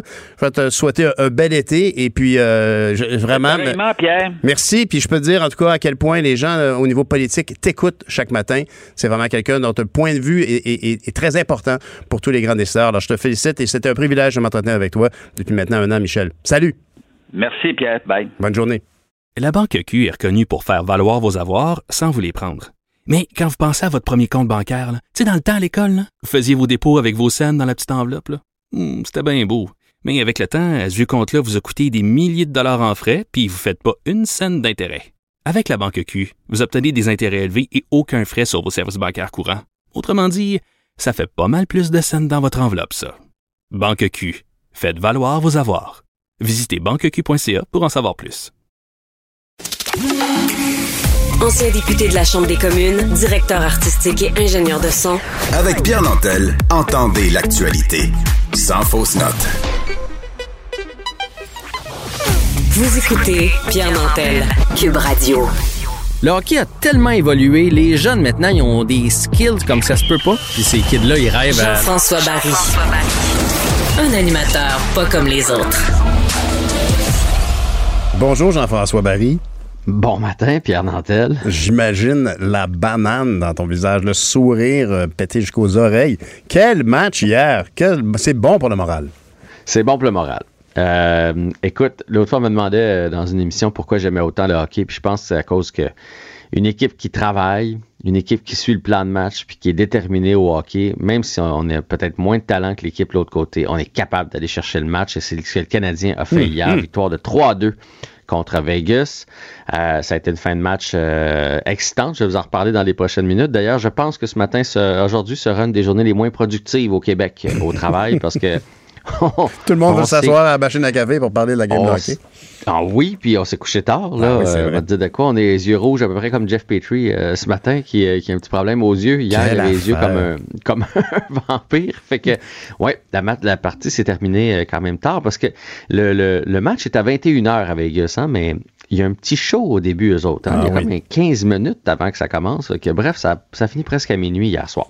Mais c'est pas important. L'important, c'est que le Canadien a gagné 3-2. Je te résume ça. Première période, le Canadien qui est sorti et vraiment sorti des blocs. là. Beaucoup de travail, euh, beaucoup d'opportunisme aussi de la part du Canadien. Et Armia qui a ouvert le pointage avec 6 minutes de jouer. Et là, on s'est dit, oh, le Canadien est en commande, euh, tu sais, aux commandes 1 à 0 déjà. Euh, on sait quand on prend les devants, on joue mieux. On a souvent parlé de ce fameux premier but. Et le Canadien qui continue malgré tout de travailler. Et finalement, c'est Tyler Toffoli sur un cadeau de Marc-André Fleury. là. C'est un cadeau, il est passé entre les jambes, qui fait 2 à 0. Et là-dessus, tout un jeu de notre jeune Cole Caulfield. Ah Ah, incroyable. Écoute, il, il reçoit la rondelle, il est en, en haute zone, là, dans le haut des cercles, et il fait deux, trois enjambées, et tout le monde, en tout cas moi dans mon salon, et si je me fie au déplacement de Marc-André Fleury, comme c'est un sniper, ce gars-là, tout le monde s'attend à ce qu'il va dégainer. Tu sais, il- Mhm. quand il a la chance, son entraîneur lui a demandé de lancer. Et il a l'intelligence au jeu, la lecture de jeu, de faire la petite feinte de lancer et de donner ça de l'autre côté à Tyler Toffoli. Tout le monde se fait prendre dans le déplacement. Ce jeune-là va être vraiment très bon pour le Canada. Il m'impressionne de plus en plus depuis le début des séries. On se demandait quel genre de joueur on avait repêché, mais c'est un gars qui va faire une soixantaine de points par année dans la Ligue nationale de hockey parce qu'il est capable de marquer, il est capable de passer et il est dangereux dans plein de facettes du jeu. Puis s'il est capable déjà de s'adapter dans un match de série où est-ce qu'il n'y a pas d'espace puis où est-ce que l'enjeu est, est aussi grand, imaginez là, un mercredi soir, un petit match euh, tranquille là, contre les Blue Jackets de Columbus, il va être phénoménal. Ben, en tout cas, bon, tu, tu me hein? tu me l'avais très bien décrit comme ça quand on évoquait d'aller le chercher. Effectivement, le miracle Cole Caulfield se produit. Puis en plus, on le voit aujourd'hui, participer à l'effort de vaccination. Il incite les jeunes à se faire vacciner. Ouais, il offre plus. 22 chandails, 22 billets, 22 paires de billets, euh, des chandails autographiés. Écoute, c'est, c'est vraiment fantastique. Euh, On, on- on est tellement, en plus, euh, touché par la joie de ses parents qui- qu'on a vu la dernière fois. C'est, vraiment fantastique. C'est une très belle histoire, fait du bien à tout le monde. Et euh, Ouais, c'est, c'est- ben- c'est frappant. Puis la, la- la passe d'hier était absolument magnifique. T'aurais bien Ben, raison. la joie de ses parents, mais la, la sienne aussi. Je veux dire, Oui. il réussit à s'amuser. Là. Tu, sais, tu vois qu'il carbure à ça, qu'il a du plaisir. Il est en, il est en finale d'association. Il pourrait être stressé comme une barre puis pas être capable de produire. Ben non, au contraire, tu vois qu'il s'amuse à faire C'est ça. vrai, hein, et on Puis, voit qu'il sourit en patinant. allez, oh, Ouais. Il a l'air d'avoir problème. Et, et c'est l'inverse. Tu parlais des yeux de Jeff Petrie. Moi, j'ai l'impression qu'à Las Vegas, ça les a impressionnés. Honnêtement, là, c'est comme la détermination. J'ai l'air malade, j'ai mal aux mains, j'ai les yeux rouges, puis je suis pas de bonne humeur. Tasse-toi. Ouais. En fait, Vegas, euh, je suis pas sûr qu'ils ont été impressionnés par Jeff Petrie comme Oh par la sortie du Canadien. Mhm. Bon, je pense pas que des yeux rouges, là, ça les énerve bien, bien. mais ils ont dormi un petit peu en début de match, euh, les, les- les Golden Knights euh, hier. Euh, tant mieux, le Canadien en a profité. On a été meilleur, c'est parfait. Ça a eu comme, euh, comme effet qu'on a tassé la foule aussi. Parce que là, après la première période, tu sais, sur ma note, j'ai marqué, c'est écrit foule avec un rond, puis une barre dessus comme no parking. là. La foule était inexistante. C'est une des foules les plus oui. brillantes de la Ligue nationale de hockey. On s'est arrangé pour leur- les, les, les, les faire taire, euh, puisque ça s'est poursuivi en deuxième. C'était 2-0 fin de première, et là, euh, Byron a fait 3-0, puis là, on s'est dit, c'est parfait, c'est parti. En plus de ça, le- notre désavantage numérique qui fonctionnait super bien, ça, c'est, ça, ça va être un gros enjeu d'ailleurs, si on peut continuer à contenir comme ça l'attaque à 5 des Golden Knights. Et pour moi, le jeu du match, c'est l'arrêt de Carey Price contre Martinez, un déplacement euh, gauche-droite là. Écoute, dans mon salon, j'étais convaincu qu'il avait marqué. Il y a des joueurs des Golden Knights qui ont levé le bâton. Il y a des partisans qui ont célébré. Et puis là, l'arbitre a sifflé. Là, tout le monde s'est demandé où est où la rondelle, est où dans le fond du but, comment ça se fait qu'on la voit pas? Il y a même des gens de Vegas dans les spectateurs qui ont continué de célébrer. Ils étaient sûrs, sûrs, sûrs qu'ils étaient dedans. Mais finalement, il a réussi à la faire dévier dans les, dans les estrades et ça a gardé le compte 3-0. Finalement, malheureusement, fin de deuxième période, le but qui a tout changé. Pietrangelo qui a fait 3-2 et euh, 3-1 et là donc ça, ça, ça, ça permettait de, de croire aux chances de Vegas en troisième. Et c'est ce qui est arrivé en troisième. Le Canadien qui a complètement joué sur les talons malheureusement qui ont, ils ont trop essayé à mon avis de, de conserver l'avance. Puis là à un moment donné ben 3 à 2 et on a eu droit à une fin vraiment excitante. Euh, c'était difficile d'aller se coucher après. Là je te dirais les derniers 30 secondes là imagine-moi j'étais debout dans mon salon avec les mains sur la tête là. Tu sais tu sais quand tu fais Oui, comme je visualise. puis là, là, il y avait des arrêts de jeu, il y avait des arrêts de Carey Price, il y avait des du Canadien.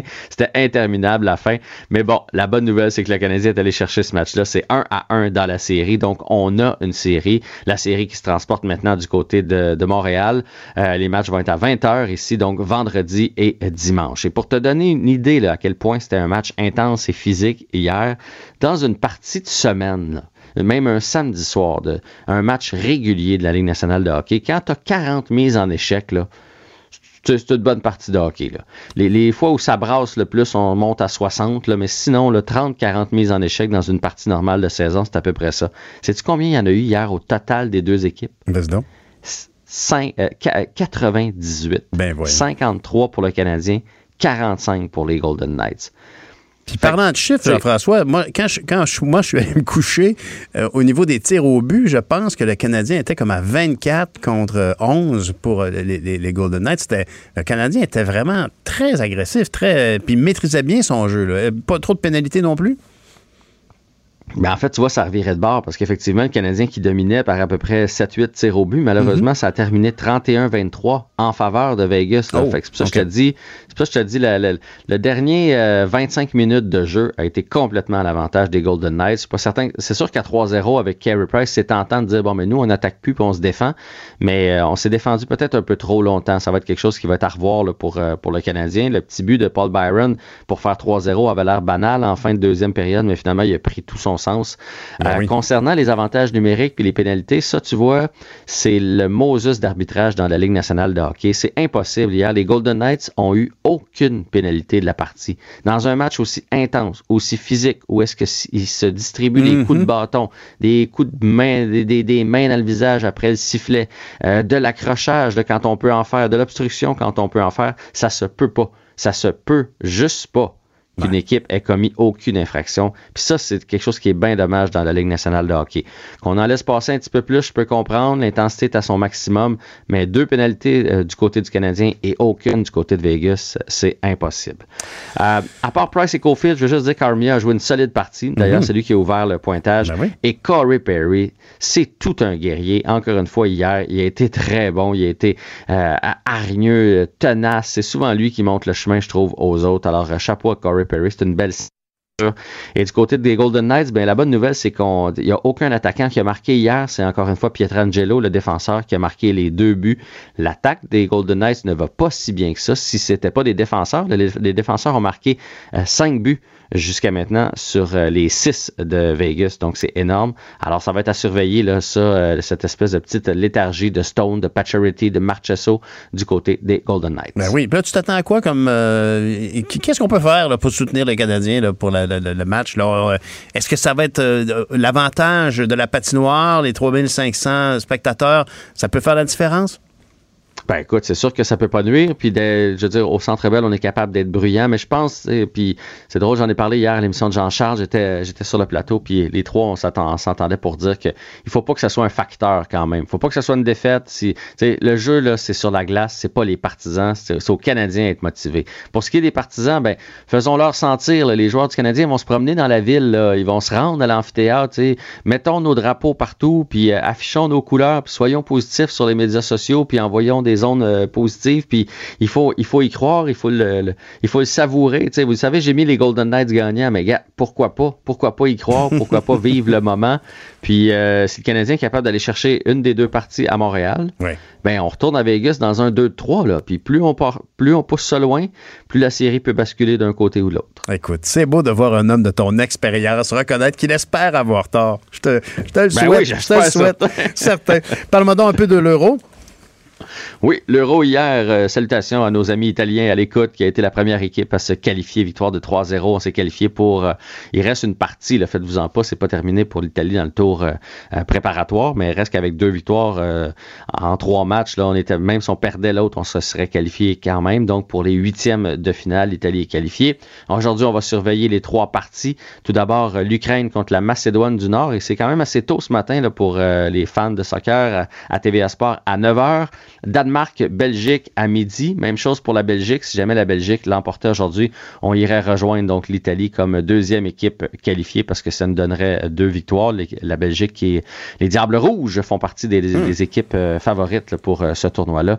Et le troisième et dernier match, c'est les Pays-Bas contre l'Autriche. Ça a lieu à 15 heures. Ben Jean-François, tu disais que pour encourager nos Canadiens, on fallait afficher nos couleurs. Ce qu'on sait, en tout cas, c'est quand du côté de la petite Italie, ils les affichent leurs couleurs. Il y en a des drapeaux. clair. Fait qu'on on faut faire la même chose avec le Canadien pour les prochains matchs à Montréal. Merci Jean-François. Bonne journée. À demain. À demain. Bye. La Banque Q est reconnue pour faire valoir vos avoirs sans vous les prendre. Mais quand vous pensez à votre premier compte bancaire, tu sais, dans le temps à l'école, là, vous faisiez vos dépôts avec vos scènes dans la petite enveloppe. là. Hmm, C'était bien beau.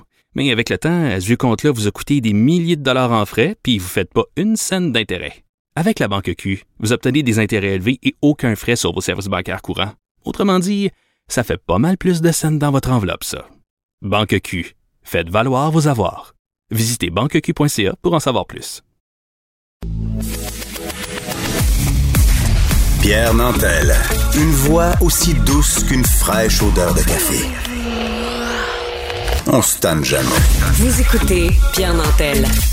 Benoît Dutrisac. À un moment donné, qui gère le système? Mario Dumont. Le point, c'est que si les tribunaux peuvent prendre des décisions, La rencontre. dans les deux cas, c'est d'une absurdité qui défie l'intelligence. Excuse-moi, je t'arrête là. Non, non, non, non, non, non, non, non, pas toi, là. Ça ne les regarde pas. Mais je comprends sa crainte. C'est pour les imbéciles. La rencontre Dutrisac Dumont.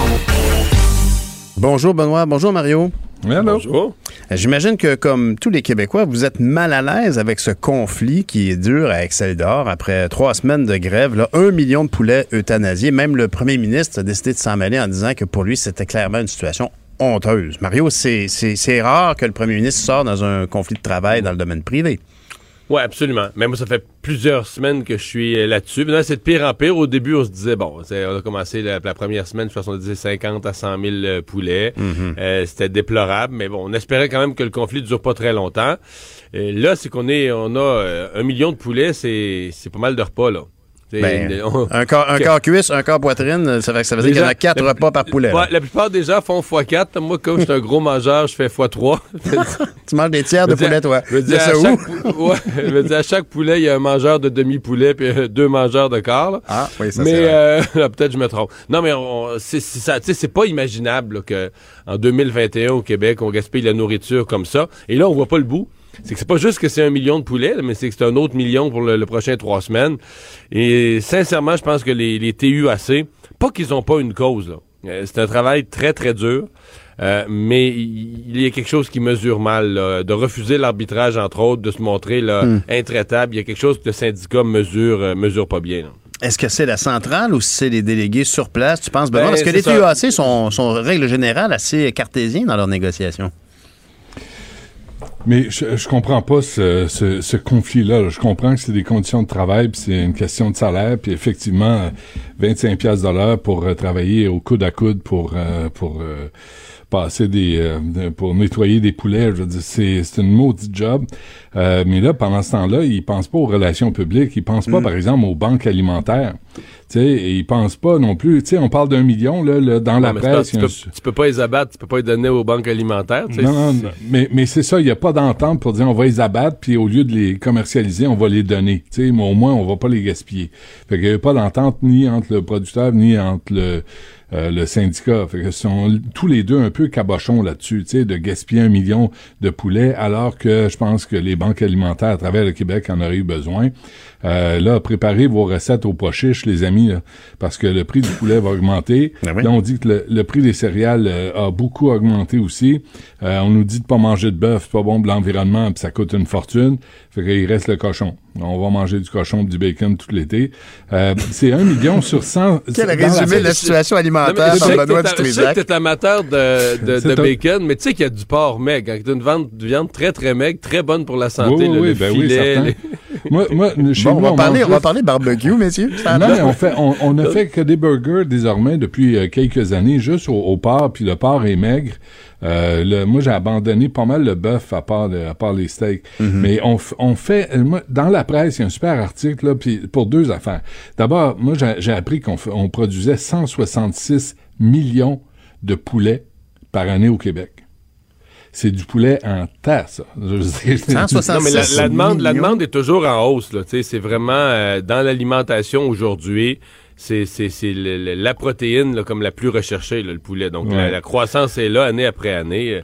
Mais, mais, Mais- pour revenir mais- au. mais dans- ju- non, juste non, mais, mais juste finir avec l'article de la presse, là, qui Oui. est vraiment, qui est vraiment intéressant parce qu'on laisse parler des éleveurs, puis des producteurs de volailles, et on se rend compte que, à moins que ce soit un spectacle là, que, que ces gens-là font, ils en ont interviewé deux, trois, euh, il y a un rapport presque émotif à voir ces poulets être euthanasiés euh, dans leur euh, dans leur installation. Euh, il explique comment les euthanasistes débarquent euh, chez les chez les producteurs de, Ben oui. de volailles.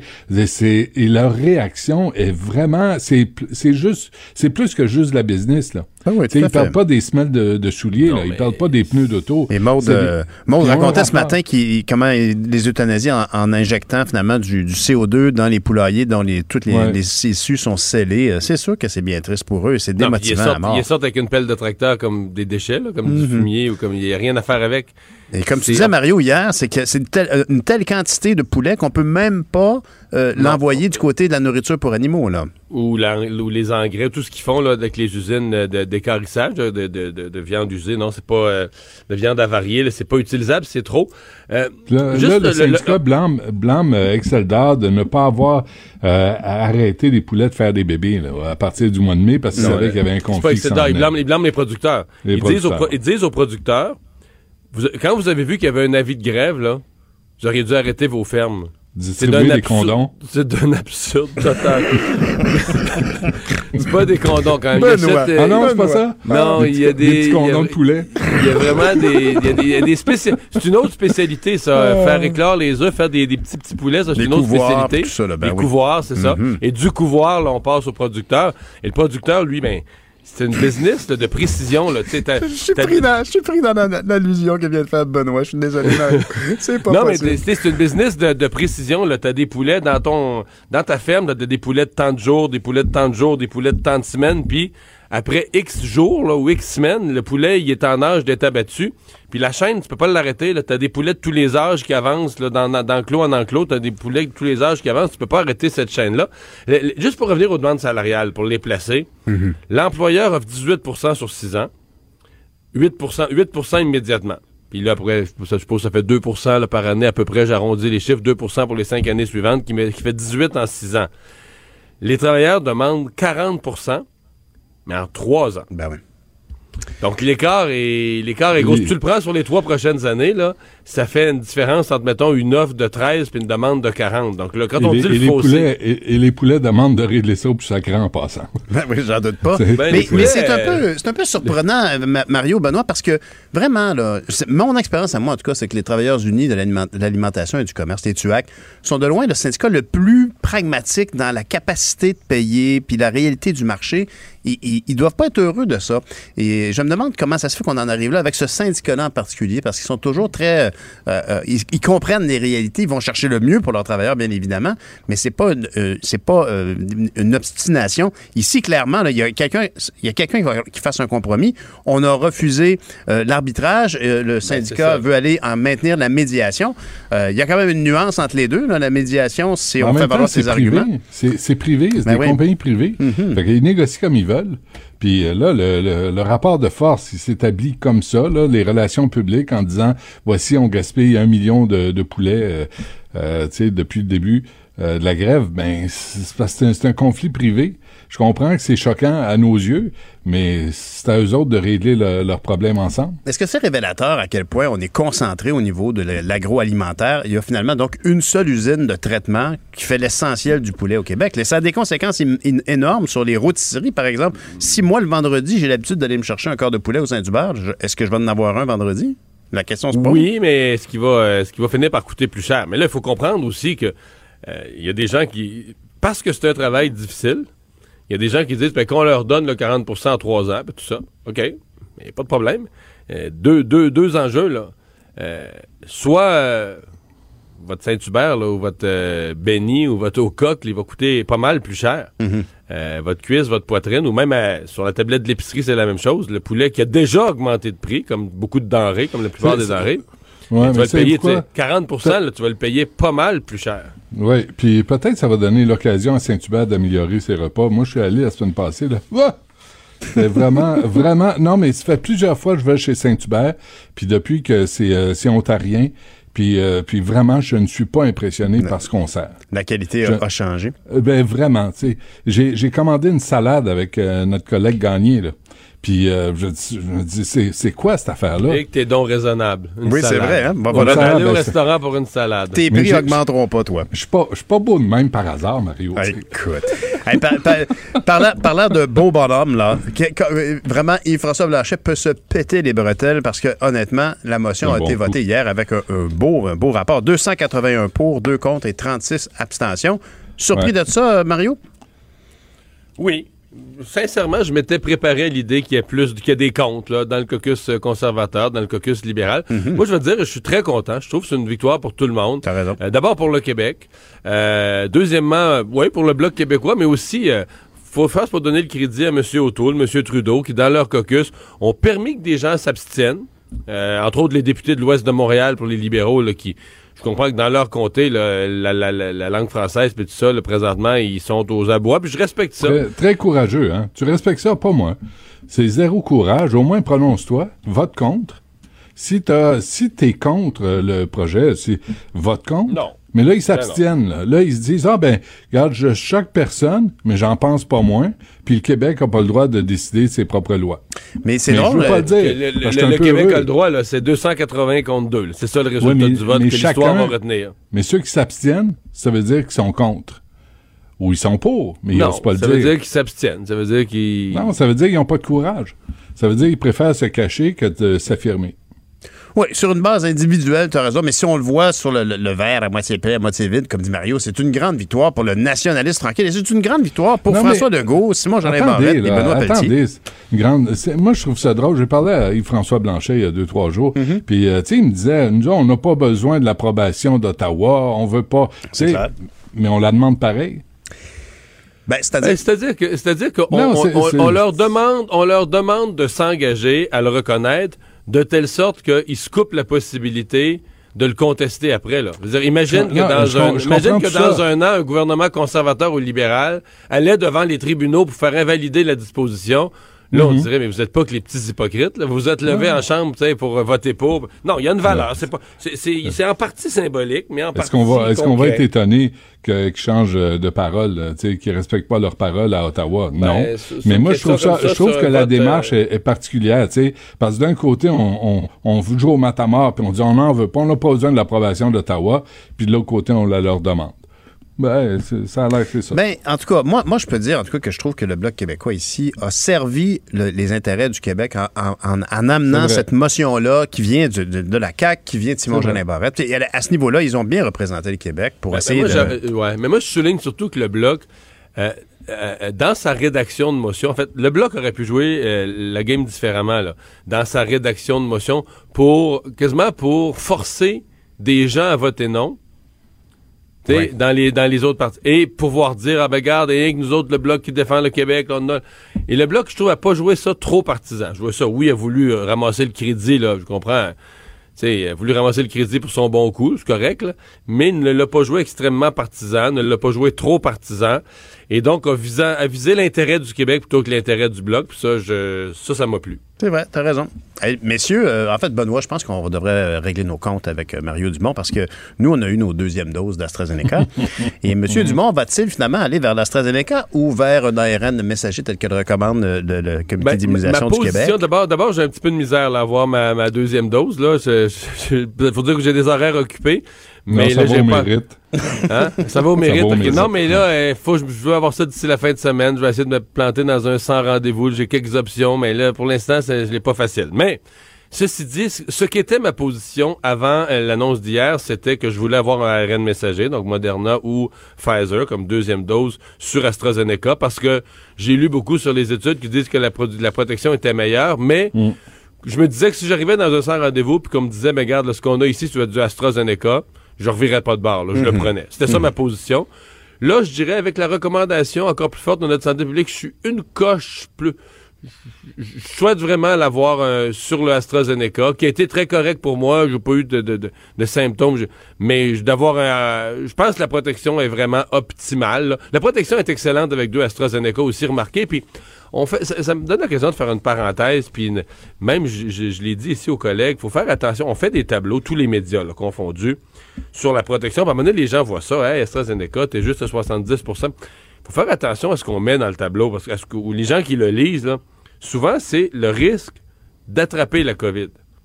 Mais quand tu regardes le risque d'hospitalisation, de- de- de- d'être très malade, ou même d'en décéder, là, extrêmement malade au point d'en décéder, là, la protection, là, est à 99 je veux dire, ou- et plus. Ouais, c'est- Je veux dire, c'est.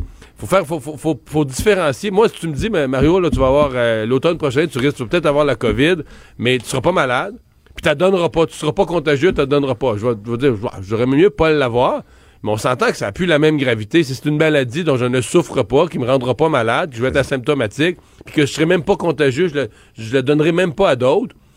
Bon, c'est plus, c'est plus la fin du monde. Ben non, écoutez, non, non, mais écoutez, euh, Horacio Arruda, là, ce qu'il dit, c'est- puis je, je, je suis pas là pour euh, vous clarifier la situation, je vous le garantis.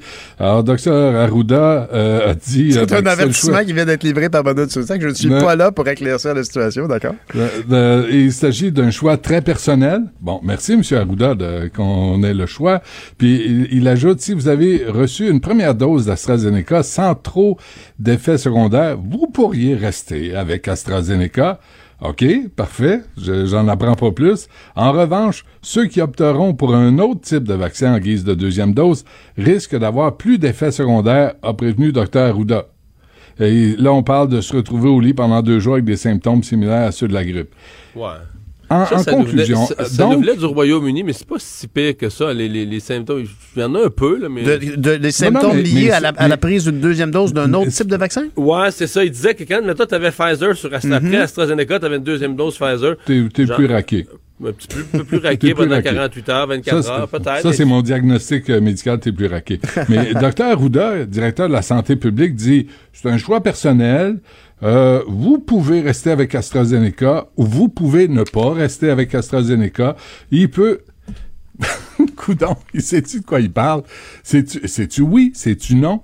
Y a-tu plus de cas? Y a-tu plus de symptômes? Est-ce que c'est recommandé? Est-ce que ça ne l'est pas? On peut-tu être clair?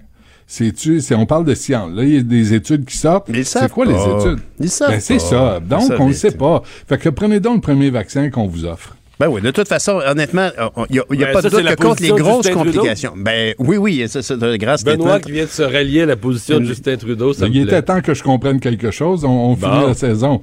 C'est une, une grande phrase de, de- de Benoît qui finalement est un grand fan de Justin Trudeau. On aura compris Exact. ça après un an de conversation. Merci messieurs, on se reparle demain matin. Bonne journée. Bye. Pierre Nantel. Une voix aussi douce qu'une fraîche odeur de café. On se tanne jamais. Vous écoutez Pierre Nantel. Je m'en vais travailler euh, chez Amazon à la Chine.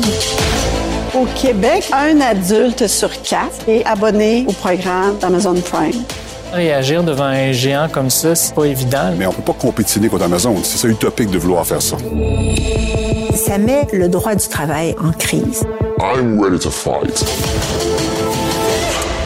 Ce qu'on entend, c'est la bande sonore euh, d'un documentaire qui est maintenant disponible sur Unico qui s'appelle L'envers d'Amazon, une entreprise qui a été fondée par Jeff Bezos il y a environ 25 ans qui se concentrait initialement sur la vente de livres, de DVD par la poste. Et aujourd'hui, Amazon représente près de la moitié de tous les achats en ligne faits dans le monde et s'impose de plus en plus du côté des services infonuagiques, le AWS. Enregistre plus de revenus annuels que le Canada, au final, paie très, très peu d'impôts. Maintenant installé, très visible au Québec avec plusieurs sortes de distribution, son impact sur la qualité de vie des travailleurs, elle, mériterait peut-être une enquête. Et c'est ce qu'on a fait ici avec M. Dominique Cambron-Goulet, journaliste qui est allé passer, faufiler comme un employé avec sa caméra cachée pendant trois semaines dans l'entrepôt d'Amazon à la Chine. Bonjour, Dominique Cambron-Goulet. Bonjour Pierre. Dites-moi, le, le premier aspect euh, qui frappe en écoutant votre documentaire, c'est l'obsession de la productivité. Quand on commande un item en ligne et qu'on est surpris de la vitesse à laquelle il arrive, on le reçoit, c'est le fruit d'une course constante à l'efficacité des processus. Oui, exact. En fait, euh, les employés d'Amazon, ils sont constamment là, mesurés là, sur leur productivité. Euh, par exemple, les gens qui, qui emballent, euh, les, leurs supérieurs savent à quelle vitesse ils emballent, combien d'articles par heure, euh, s'ils font des erreurs, là, tout, tout, tout est scanné avec des codes barres et on suit les employés à la trace. Même les euh, supérieurs ont accès là, à un classement de la productivité en temps réel de leurs employés pour pouvoir savoir qui est le plus efficace et qui est le moins efficace. Oui, on, voit d'ailleurs des images où votre superviseur vient évaluer le nombre de secondes que vous passez sur le traitement d'une commande. Euh, il vous demande de le faire en 10 secondes, vous le faisiez en 13. C'est spectaculaire comme supervision. Quand on dit qu'on a quelqu'un au-dessus de notre épaule tout le temps, c'est le cas. Oui, exact, parce que non seulement euh, on a sur notre écran devant nous euh, nos statistiques de productivité qui s'affichent en temps réel, donc les employés sont très cons- conscients de la vitesse à laquelle ils travaillent, mais en plus, ben il y a des caméras de surveillance partout là, euh, dans l'entrepôt. Euh, Amazon nous dit qu'ils ne, les utilisent pas pour la performance, mais nous, euh, au moment où on était sur place, il y a quelqu'un qui, expliquait là, que ils avaient révisé des bandes vidéo pour euh, vérifier si un employé avait bel et bien commis des erreurs euh, pendant ses heures de travail. En tout cas, ce qui est certain, c'est qu'on laisse pas une seule chance euh, du côté des, travailleurs pour un peu de, de, lousse ou de liberté, mais il s'en donne beaucoup au niveau des impôts. Dans votre reportage, on, évoque entre autres, vous avez une entrevue avec M. Fitzgibbon d'ailleurs, qui ne sait pas si euh, euh, Amazon paie des impôts au Québec. Oui, c'est ça. En fait, on sait, il ne sait pas s'il y a de, l'argent qui rentre dans les coffres du gouvernement du Québec. Qu'on sait, c'est qu'ils ont eu droit à un crédit d'impôt pour euh, les entreprises donc qui investissent là, euh, de, grands montants d'argent au Québec. Donc ça, ça, peut aller jusqu'à plusieurs dizaines de millions de dollars. Mais on ne sait pas si euh, ce crédit d'impôt-là leur permet d'avoir une facture à zéro. Aux États-Unis, pendant au moins deux ans, ils n'ont payé aucun dollar au Trésor fédéral. Donc, ils étaient capables, avec toutes sortes de, de- de techniques, donc de, où ils déplacent les profits et puis le paiement de- d'employés en actions notamment, euh, d'avoir payé euh, zéro dollar au gouvernement fédéral américain alors que c'est un géant et euh, qui sont basés aux États-Unis. Une des témoins clés dans votre documentaire, c'est Mme Maren Costa, qui a travaillé 17 ans chez Amazon, qui a été là au tout début, vraiment, là, ben, ça fait comme 21 ans à peu près que ça existe. Elle faisait partie des premiers employés qui ont soutenu Jeff Bezos dans le montage de ce grand système. Elle a été mise à pied simplement parce qu'elle finalement elle sympathisait avec le mouvement des employés qui se croyaient mal protégés, à juste titre, euh, pendant la crise sanitaire. Oui, exact. Donc, euh, au début de la crise sanitaire, en, mars 2020, il y a beaucoup d'employés euh, dans les centres Amazon qui jugeaient qu'ils n'étaient pas bien protégés. On se rappelle à ce moment-là, on porte pas de masque dans ces entrepôts-là. Euh, les entrepôts d'Amazon, euh, à, Montré- à Montréal, il est assez petit, mais aux États-Unis, on a des endroits où il y a des, des milliers d'employés qui travaillent, qui passent dans le même vestiaire. Donc, les employés avaient des inquiétudes et surtout, euh, ces employés-là euh, savaient qu'il y avait des gens atteints de la COVID et quand on, ils en parlaient avec leurs supérieurs, on leur disait non, non, il n'y a aucun cas, vous n'avez rien à craindre, venez travailler. Donc, ça les a mis vraiment euh, dans une position délicate. Plusieurs euh, ont d'ailleurs décidé d'organiser des journées de grève. Et euh, Madame Costa, elle, elle travaillait au siège social à Seattle et euh, elle a euh, voulu donc que les employés le plus haut placés que ceux qui sont sur le plancher des vaches, là, pour ainsi dire, fassent un- un- une réunion et quand elle a placé la réunion à l'horaire euh, pour parler de cet enjeu-là, on l'a appelée et on lui a fait savoir en moins de 15 minutes qu'elle avait été euh, renvoyée après 17 ans de service. Dominique euh, Cambron-Goulet, à titre de, journaliste euh, du Bureau d'enquête de Québécois, euh, se faufiler, j'ai dit, trois, semaines, en fait 18 jours total de travail dans les entrepôts d'Amazon. Des entrepôts qui sont maintenant plus visibles du côté du Québec. On se souvient qu'à l'époque, on, faisait grand, cas de leur arrivée. On leur, fait, leur, on leur bâtissait un pont d'or pour qu'ils viennent s'installer chez nous. Ils sont maintenant du côté de la Chine, de Varennes, de Longueuil. Il y en a d'autres qui s'en viennent. On, aurait pu croire que c'était une excellente nouvelle pour le marché du travail. Or, ça met une pression à la baisse pour le travail de manutention dans les entrepôts. Ils sont, le, salaire d'Amazon est à 16 de l'heure et la moyenne est à 22 C'est c'est une approche vraiment comme très, euh, très, très dure envers les travailleurs qui se con- constatent au-delà de cet antisyndicalisme qu'on a pu voir avec euh, le cas de Mme Costa. Oui, exact. Et en fait, euh, le- donc nous, quand on était sur place, les semaines chez Amazon sont de quatre jours. Donc, on a, on- j'ai travaillé en- environ cinq semaines là, là-bas dans- en termes de, de semaines d'Amazon. là. Les, les semaines, c'est quatre jours, des journées de 10h30 par, par jour. C'est des Hein, grosses donc, journées, ça? oui, c'est, c'est 9h30 à travailler. Il y a deux, il y a deux demi-heures de pause, mais quand même 10h30 là-bas sur place. Et euh, en fait, pour ce qui est du marché du travail, c'est euh, quelque chose qui a été observé par des spécialistes là, euh, aux États-Unis, notamment, c'est quand ils arrivent dans un marché, justement, Amazon est, est- est compétitif en, en termes de salaire par rapport au commerce de détail, mais par rapport à ce qui est de la manutention ou du travail en usine, c'est un salaire qui est bas et souvent ça, ça tire vers le bas d'autres entreprises euh, du même type, là, du type manutention, transport. Euh, puis euh, ici, par exemple, bon, c'est 16 dollars de l'heure, mais aux États-Unis, ils sont à 15 dollars américains de l'heure à, à Amazon. Donc euh, même au Canada, euh, ils sont moins compétitifs. Disons, le salaire est moins élevé là, en Mhm. termes absolus que que- qu'aux États-Unis. Mais, mais il faut le rappeler ici que pendant la pandémie, très clairement, le, commerce en ligne a beaucoup euh, fleuri. Et, celui qui a le plus profité, c'est certainement euh, Amazon. Et, et Jeff Bezos, dont la fortune est maintenant, vous mentionnez dans votre, dans votre documentaire, est évaluée à 238 milliards. Et le budget annuel du Québec, pour faire des comparaisons, est de 130 milliards. C'est devenu, là, c'est- Big Brother à tous égards, au niveau de la surveillance des travailleurs, au niveau de la, fortune accumulée, puis des, des- parts de profit de ce marché-là. Euh, ce qui est surprenant, c'est que de voir que ultimement, on, on- on arrive comme un rouleau compresseur, entre autres au niveau des normes du travail. Le contrat de travail, on apprenait dans votre documentaire, qui est soumis aux lois de l'État de Washington. Oui, en fait, c'est une partie du contrat de travail, c'est l'entente de non-sollicitation et de confidentialité. C'est écrit dans le contrat de travail qu'il est soumis aux lois de l'État de Washington, ce qui, évidemment, euh, devant les tribunaux du Québec, là, aurait de la difficulté à tenir la route, euh, selon les spécialistes parce que euh, ben, on parle d'un contrat de travail de quelqu'un qui travaille au Québec, euh, qui est domicilié ici. Donc, euh, euh, normalement, les, les tribunaux québécois sont, sont compétents pour pour euh, juger du, respect ou non de l'entente.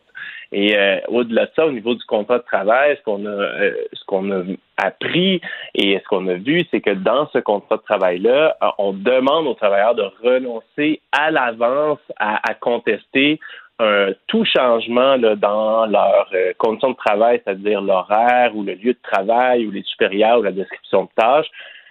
On demande aux travailleurs de renoncer au fait que ça pourrait être un congédiement déguisé. Donc, euh, il y a vraiment beaucoup de clauses euh, qui euh, seraient difficilement défendables devant le tribunal, mais on demande aux travailleurs de signer euh, ça et de renoncer à certains de, leurs droits, finalement. Mais à titre de, journaliste, euh, M.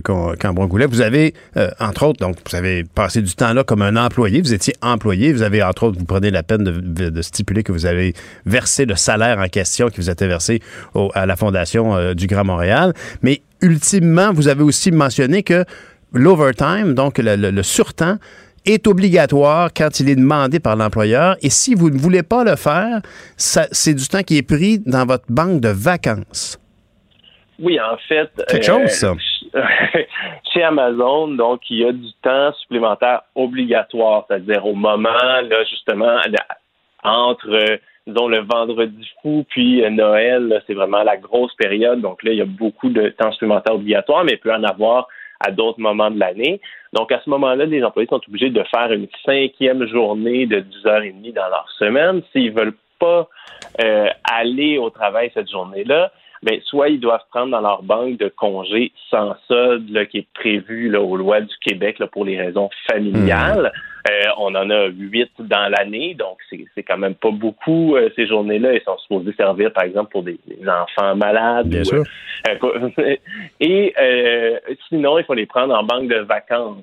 Mais euh, chez Amazon, on a- c'est interdit de prendre des vacances entre le- la mi-novembre et le 1er janvier. Ah oui, parce que c'est leur euh, période de pointe. Hmm, Pas facile. Exact. Dites-moi, Voilà. je, je m'en voudrais de ne pas traiter de cet angle que j'ai pu constater dans le documentaire. Vous parlez beaucoup parce que quand on parle de livraison, on parle de, de commande en ligne, on parle de livraison. Et c'est certainement une des particularités d'Amazon, c'est de livrer très rapidement.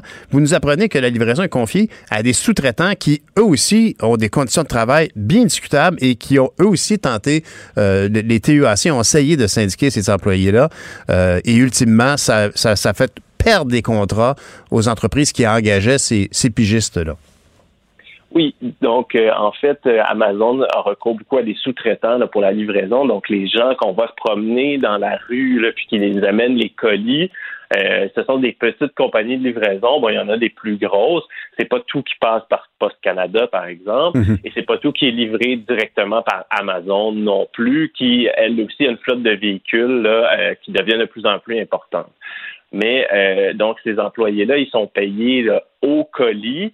Il y a euh, mon collègue là, Alexis Mangaval qui est allé d'ailleurs euh, travailler pour une de ces entreprises de livraison-là euh, qu'on voit dans le documentaire. Donc, c'est des de très longues journées. On demande de livrer 160 colis par jour euh, et euh, on paye du colis. Donc, tout le, toute la période où ils ils sont le matin en train de trier les colis, ils, ils ne sont pas payés Mhm. comme tel.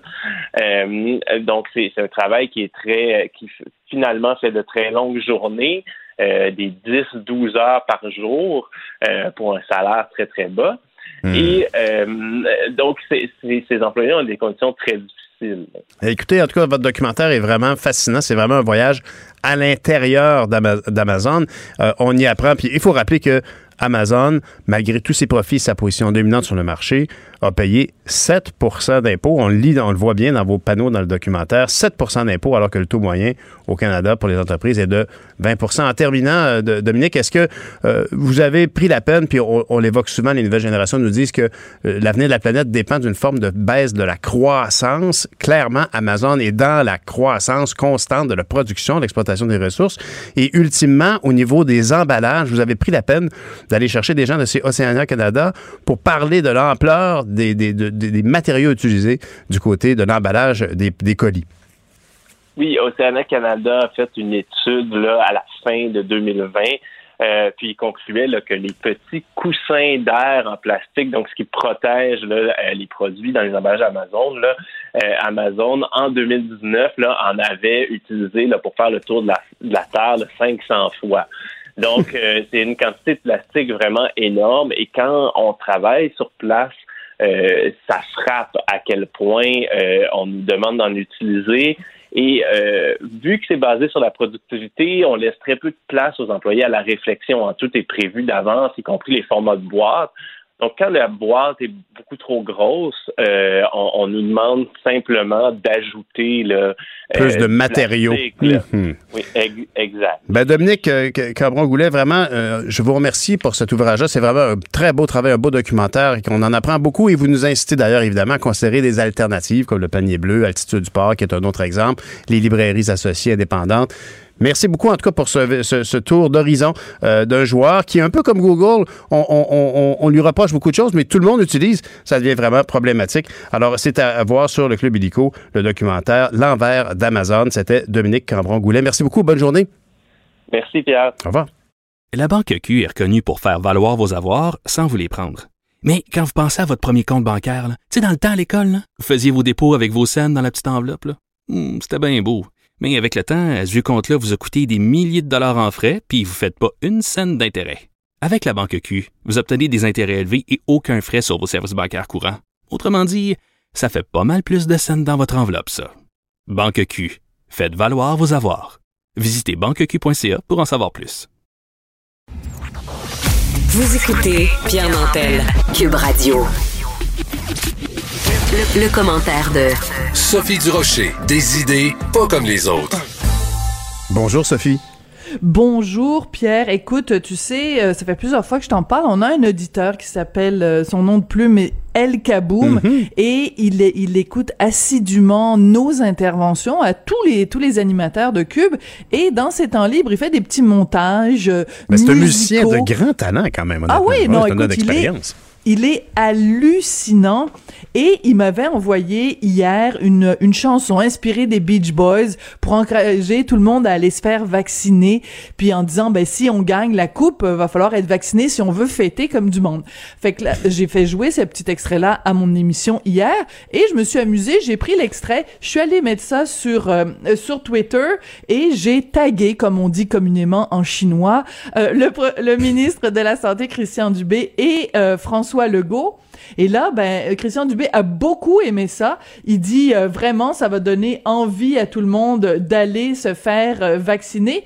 Et euh, il dit même que le, le premier ministre François Legault va vraiment euh, aimer ça. Alors, on écoute un petit extrait de cette chanson qui a ravi le cœur non seulement du ministre de la Santé, mais possiblement celui de François Legault, surtout quand on sait son amour du hockey. Ben, là. À minuit, euh, les Canadiens mènent 2 à 1 ou perdent 2 à 1, il reste 5 minutes à jouer. Comment tu veux qu'on mette le monde? Yo, bro, tu veux pas ça, là? Yo, bro, tu veux pas ça, là? gagnait la coupe, on serait mieux d'être vacciné, on pourrait mieux fêter. On pourrait remplir tout le centre belle, comme à Las Vegas, sans masque. Profiter des bars et de la boisson. Son. Et aller fêter chez Mario Dumont. Oh, oh! OK. Alors, vous pouvez retrouver tout ça sur le, le site de Cube Radio. C'est en fait en tout début de mon émission euh, d'hier. Euh, c'est ça. Alors, à la fin, il finit en disant on pourrait tous aller fêter chez Mario Dumont. Oh! C'est une invitation. C'est vraiment rigolo. Alors, il dit, Christian Dubé a écrit, ça sent la coupe, je suis certain que le PM va apprécier. Et surtout, n'oubliez pas de remercier El Kaboum pour son hymne à la vaccination. Ben et là. il finit, au lieu de dire Go Abs Go, en disant Go Santé Québec Go. Ben Ce qui m'amène, à la- après les fleurs, le pot. Alors, sur son, son compte Twitter, le ministre de la Santé a également mis, euh, bon, on sait qu'il y a toutes sortes d'incitatifs hein, Mhm. pour les jeunes, pour les encourager. Donc, il y avait de- des hot dogs, un vaccin, un hot dog. Et euh, le ministre Dubé a mis également euh, un petit incitatif de la part de Cole Caulfield et qui disait qu'il allait donc donner des chandails du Canadien à, tirés au hasard pour encourager les gens qui sont vaccinés. On écoute un petit extrait de Monsieur Caulfield. Oh. Bon. Il y a un petit problème technique. Je sais pas pourquoi le son sort pas. C'est bien dommage. Bon, bref, Ouais, il on a sort très bien. les bruits de Il sort juste en anglais. Ah, c'est ça. Tu l'entends, toi? Oui, ok, oui, parce oui, moi, je l'entends. pas dans mon casque. Ok, désolé. Moi, je sais pas pourquoi ça sort pas dans mon casque. Non, non, on l'a bien Euh, entendu, évidemment. C'est un petit gars du Wisconsin, fait qu'on s'attendait pas à ce qu'il mais-. Non, mais c'est parce que, écoute, rends-toi compte de l'absurdité de la situation. Je m'excuse, moi, je suis pas capable de trouver ça normal. Hmm. Je veux dire, il, il était pas capable juste de dire bonjour. Oui, ça aurait été. Allez-vous faire vacciner? Je veux dire, écoute, c'est Très absolument bonne imitation d'un accent du Wisconsin qui parle français. Félicitations. Non, non, je, je m'excuse. Je, moi, je suis pas une fan de hockey. Je Mhm. comprends que vous allez peut-être euh, me jeter des tomates parce que je, je, j'égratigne ne serait-ce qu'un tout petit peu la sainte flanelle de Cole Caulfield. mais il reste que, je m'excuse, là. Je veux dire, tu fais un message pour encourager les Québécois et les Ouais. jeunes à aller se faire vacciner. T'apprends au moins à dire bonjour puis merci puis s'il vous plaît. Je t'avoue, je t'avoue que je suis d'accord dans le sens que j'étais sûr qu'il- j'ai même pas pensé qu'elle allait parler au monde en anglais. Quand moi, j'ai pas entendu son message. J'étais sûr que j'ai même pas. Je me disais, bien évidemment, il a dû faire ça en français. Je comprends que c'est un petit gars de, de Milwaukee, euh, du Wisconsin, mais effectivement, on aurait pu au moins y mettre un petit message en phonétique, euh, au moins en ouverture et en fermeture.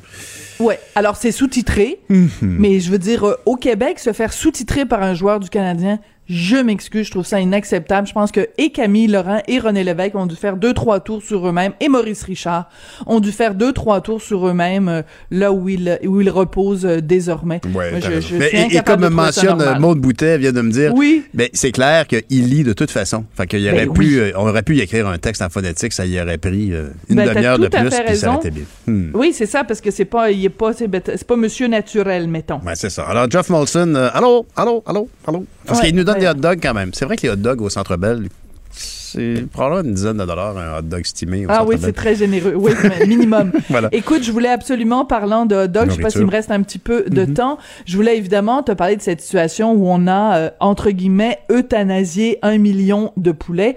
Et depuis plusieurs jours, je lis les réactions des gens en disant, bon, ils sont plusieurs, euh, ben, parmi des, des, des collègues à nous aussi, qui ont dit, ben, hum, comment ça se fait qu'on s'émeut pour euh, le, le sort des, des, de 15 chevreuils à Longueuil, mais qu'il y a un million de petits poulets qui sont euh, euthanasiés, entre guillemets, et euh, personne sourcille. Écoute, moi, pendant quelques années, j'ai été végétarienne, il y a un long moment de ça, euh, et j'avais fait pour le compte de TVA un documentaire qui s'intitule La face cachée de la viande, que vous pouvez encore retrouver là sur, Hmm. sur Internet.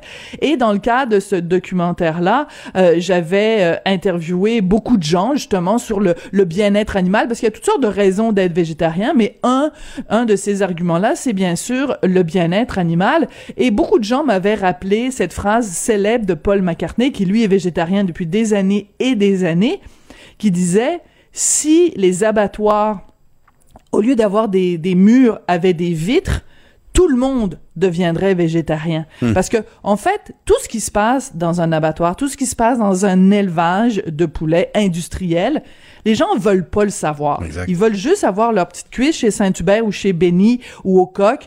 Puis ça les intéresse pas de savoir ce qui se trame en arrière. Mhm. Et là, ce qu'on est en train de découvrir avec, écoute, il y a quand même un million d'êtres vivants Mhm. qui ont été gazés. Tout à fait. Non, non, je, suis heureux que tu amènes ce sujet parce que moi aussi, ça me trotte dans la tête depuis qu'on entend parler de ça. De, et, de voir aussi quand on parle des éleveurs de poulets qui sont émotifs par rapport à ça, bien sûr, sont, sont, sont, tristes de voir leur travail ben, porté à néant comme ça, sont tristes de gaspiller la nourriture, mais je suis persuadé qu'il y a une tristesse parce qu'il y a quand même, ce sont des animaux vivants, puis effectivement, ça nous met devant nos, nos choix. Les antispécistes, euh, mon meilleur ami était antispéciste, et puis très clairement ici, il voit comme il y, a, il y une forme, on est devant l'importance du geste de, de- de tuer un animal pour le manger, ce qui peut en soi être bien, mais très clairement ici, notre système euh, co- comporte beaucoup de laxisme, puis on tolère l'intolérable. Tu as bien raison d'amener ce il faut en tout cas réfléchir à ça. Puis quand on utilise le mot euthanasie, en général, on Mhm. dit, ben je sais pas, ton chien il est vieux ou alors il est très malade ou Mhm. il souffre. Donc pour abréger ses souffrances, on va l'euthanasier. Moi, je m'offusque qu'on utilise le mot euthanasie en ce moment. On a tué des animaux parce qu'il y a un conflit de ça. travail. Ils sont abattus dans et des conditions pas normales, bien sûr. Ben voilà, on abrège la souffrance de qui? Mm. C'est- il, faut, il faut repenser notre vocabulaire. Mm. Et euh, une, une des phrases que disent les, les, les végétariens, c'est qu'ils disent, moi, je ne mange pas quelqu'un qui a un frère, une sœur ou une mère et un père. Je veux dire, c'est, des êtres vivants là qu'on a qu'on a sacrifiés, même pas pour se nourrir nous-mêmes, mais parce qu'il y a un conflit de travail. Je trouve que vrai. vraiment là, il y a un une bon point. réflexion éthique, euh, d'éthique animale à avoir. Faut élargir le débat. Tu as bien raison. On compte sur toi, Sophie. Merci beaucoup. On écoute ton balado qui est disponible dès midi aujourd'hui encore. Merci. Merci, à demain. Bye, à demain. Joignez-vous à la discussion. Appelez ou textez le 187 Cube Radio 1877 827 2346. Go Italia Go. Alors, on en parle de, de l'euro avec Frédéric Laure, le descripteur des matchs de l'euro pour TVA Sport. Bonjour, Frédéric. Bonjour Pierre, t'as raison, go Italia go. Oui, hein? Italia. Hmm, belle performance hier. Magnifique performance. Et euh, ils sont, et mon collègue Vincent Détouche a utilisé cette expression-là, ils sont les favoris de circonstance. Je, je- je trouve ça joli parce que ça résume assez bien ce qui se passe présentement avec l'Italie. Au départ, on se disait c'est pas l'équipe, euh, c'est pas la meilleure équipe. hein. Ils n'ont pas de superstars en leur sein. Euh, ils ont des bons joueurs, beaucoup de bons joueurs de la profondeur, mais ils n'ont pas le Marqueur né. Mhm. Exact- exactement, parce que j'ai souvent eu des grands attaquants en Italie, des joueurs qui faisaient peur. Je pense à Christian Vieri, ceux qui connaissent le soccer. Ce gars-là était un immense attaquant et qui faisait trembler des défenses adverses et les téléspectateurs aussi par moment. Ah ben, L'Italie, avec la performance qu'ils ont faite euh, hier et celle aussi du début euh, de la compétition, deux matchs gagnés par 3-0, ça fait que c'est la première équipe qualifiée d'abord, mais c'est surtout l'équipe à battre en ce moment. Ils sont beaux, ils sont bons, ils sont élégants et il y a une façon très paisible aussi de jouer. On, est- on, doute pas à partir du premier but de l'Italie. J'ai jamais vraiment douté que cette équipe-là allait gagner ce match-là. Euh, c'est la dolce vita pour l'Italie en ce moment. Je pense que les partisans euh, de la, squadra peuvent en profiter en ce moment. Vraiment, la squadra, ça donne tout son sens au mot profondeur dans une équipe, effectivement. Aujourd'hui, euh, deuxième match du Danemark. Qu'est-ce qui se passe avec Christian Eriksen qui était tombé dans le milieu du terrain? Oui, malaise cardiaque, on s'en rappelle, ça a fait le tour là, des euh, journaux euh, télévisés, euh, journaux Mhm. nouvelles. Euh, il, il va y avoir une espèce de défibril- défibrillateur. Merci, j'ai de la misère à enchaîner ça ce matin, moi-même. Il y a beaucoup de consonnes dans ce mot-là. Exactement, j'ai pas de crise cardiaque. Là. Défibri- Défibrillateur, voilà. Euh, c'est un espèce de pacemaker qui va s'assurer que son rythme cardiaque se maintient aussi. C'est une procédure habituelle. C'est ce qui a été prescrit. Il y a plusieurs médecins d'ailleurs qui se sont penchés sur son cas parce que c'est un, euh, un joueur d'envergure internationale. Alors vraiment, il y a eu plusieurs avis et on va lui mettre un pacemaker. Bref, euh, il ne va pas jouer le reste de la compétition. Ça, on s'y attendait, c'est la moindre des choses. Mais le Danemark reprend aujourd'hui hein, et euh, ils ont euh, ben, perdu un match qu'ils auraient dû gagner face à la Finlande parce qu'ils étaient euh, vraiment euh, brassés euh, émotivement par Mhm. ce qui est arrivé sur le terrain.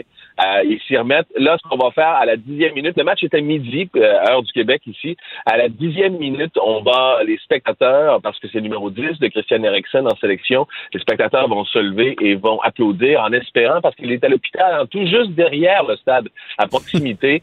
Euh, on espère, parce qu'on a, on a maintenant 27 000 spectateurs. On a rajouté 15 000 spectateurs par, match, par rapport au match précédent à Copenhague. On espère que Christian Eriksen va entendre les applaudissements euh, qui lui sont destinés à la dixième minute. Et l'équipe devant la Belgique a décidé aussi, dit, si on a le ballon à la dixième minute, on va le faire sortir. On va prendre le temps, on va prendre cette minutes-là pour honorer Christian Ah. Eriksen qui est à l'hôpital à côté. Ben, coudon. Hein? C'est au-delà du sport, il y a l'humain. Puis tu nous le décris très bien. Merci, Frédéric. Frédéric Laure, qui est descripteur. Ben, salut, bonne journée, descripteur des matchs de l'Euro pour TVA Sport. La Banque Q est reconnue pour faire valoir vos avoirs sans vous les prendre. Mais quand vous pensez à votre premier compte bancaire, là, tu sais, dans le temps à l'école, là, vous faisiez vos dépôts avec vos scènes dans la petite enveloppe. là. Hmm, C'était bien beau. Mais avec le temps, ce vieux compte-là vous a coûté des milliers de dollars en frais, puis vous ne faites pas une scène d'intérêt. Avec la Banque Q, vous obtenez des intérêts élevés et aucun frais sur vos services bancaires courants. Autrement dit, ça fait pas mal plus de scènes dans votre enveloppe, ça. Banque Q. Faites valoir vos avoirs. Visitez banqueq.ca pour en savoir plus. Pierre Nantel. C'est peut-être pas le Nantel le plus drôle au Québec, mais c'est le plus crédible pour parler de politique. Vous écoutez Pierre Nantel, Cube Radio. Dans l'arène politique, avec Rémi Nadeau. On va faire un tour à l'Assemblée nationale avec Rémi Nadeau. Bonjour, Rémi. Salut, cher Pierre. Alors, on est dans notre fin de tour d'horizon de la session parlementaire qui s'est terminée la semaine passée. On est rendu à parler du Parti québécois. Oui, alors, euh, session parlementaire plutôt euh, tiède, euh, je te dirais, pour Paul Saint-Pierre Plamondon. Qui, je trouve que ça avait bien commencé euh, en début d'année, alors que les autres partis d'opposition avaient l'air un peu d'étirer les, les vacances des fêtes. Je trouvais que PSPP avait été dynamique, avait fait des propositions, avait été plus actif. Ça, ça augurait bien. C'est vrai, ça. Pendant le temps des fêtes, t'as raison. Il était, il, il a comme, il savait qu'il y avait un désert euh, ici là, de présence, fait qu'il s'est- il s'est lancé là-dedans. La nature a horreur du vide, il le savait. Il est allé. Oui, exact. Par contre, après ça, ben, il y a eu des interventions un peu moins heureuses, euh, comme par exemple plaider pour euh, euh, l'ouverture des gyms, même en zone rouge, alors que la troisième vague euh, commençait à gronder et à prendre de l'importance. Euh, ce qui avait été euh, dénoncé par des experts. Après ça, il y a aussi euh, tu sais, mis en, en laissé entendre que François Legault avait pas respecté les consignes sanitaires avec ses fils, puis avait dû comme reculer par la suite. Donc, il y a eu des, des maladresses aussi. Je pense qu'il a appris, euh, je pense, de ça. Là. Il y a de l'expérience qui rentre. Euh, mais ceci étant aussi, ben, le départ de Sylvain Roy là, en fin de session parlementaire, ça, ça fait mal parce que c'est un député de moins. Euh, et le PQ se retrouve avec sept élus seulement. Et tu sais, je, je l'écoutais euh, PSPP quand il a fait son bilan de, de session. Euh, il parlait de l'automne prochain que ce serait un choc de titan. Il a promis un choc de titan le PQ et le gouvernement.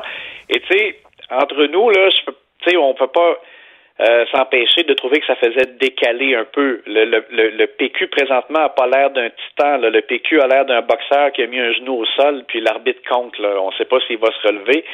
Euh, donc PSPP a le, poids du, du lent déclin qui se poursuit au Parti québécois. Il y a ça sur les épaules. Et malheureusement pour lui, il est devenu chef.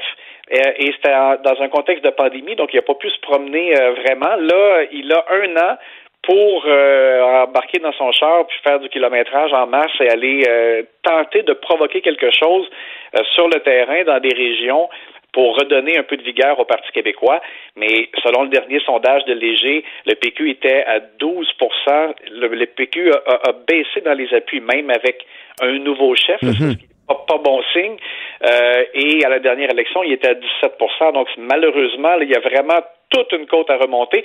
Et les, et les cartes sur le- qui, qui veut jouer PSPP, c'est on va aller plus loin que le gouvernement caquiste sur la langue et euh, le fait que le PQ, selon lui, est le parti qui va présenter une transition énergétique crédible. Mais c'est sûr que QS est tellement euh, beaucoup sur le, le sur Ils ce, occupent beaucoup ce terrain-là. Ben oui, tout à Ouais. fait. Mais dis-moi, j'ai une question pour toi, Rémi. Est-ce que, est-ce que tu crois pas qu'on a choisi de donner beaucoup d'espace média à Paul Saint-Pierre Plamondon, mais ultimement, on a eu un peu le sentiment qu'il était seul. Est-ce qu'on n'aurait pas pu, par exemple, donner la place aux, aux porte-parole de différents dossiers dans le parti? Je pense à Véronique Yvon, puis les associer plus souvent. Donc, il y a des gens comme Véronique Yvon qui font l'unanimité et Paul Saint-Pierre Plamondon n'a jamais pu profiter de cette, euh, de ce- de cette aspiration-là, de cet élan que donnait Mme Yvon.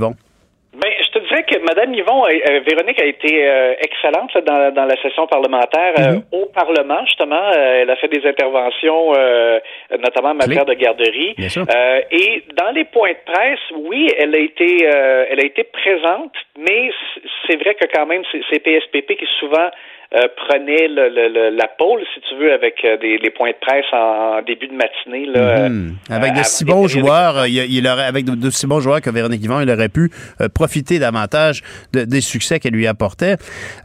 Évidemment, Mais, mais en même temps, je comprends aussi que comme il, il a un peu à s'installer comme Mhm. chef et comme il n'est pas présent au Salon Bleu, ben sa seule occasion de visibilité, dans le fond, c'était ces petits points de presse-là. Mhm. et, et, et Pascal Bérubé aussi, je te dirais, il a été bon dans la session parlementaire, mais il, il a pris un peu moins d'espace qu'à la session précédente parce que aussi pour la même raison, je pense qu'on voulait euh, donner la chance à PSPP d'avoir quand même sa place comme chef.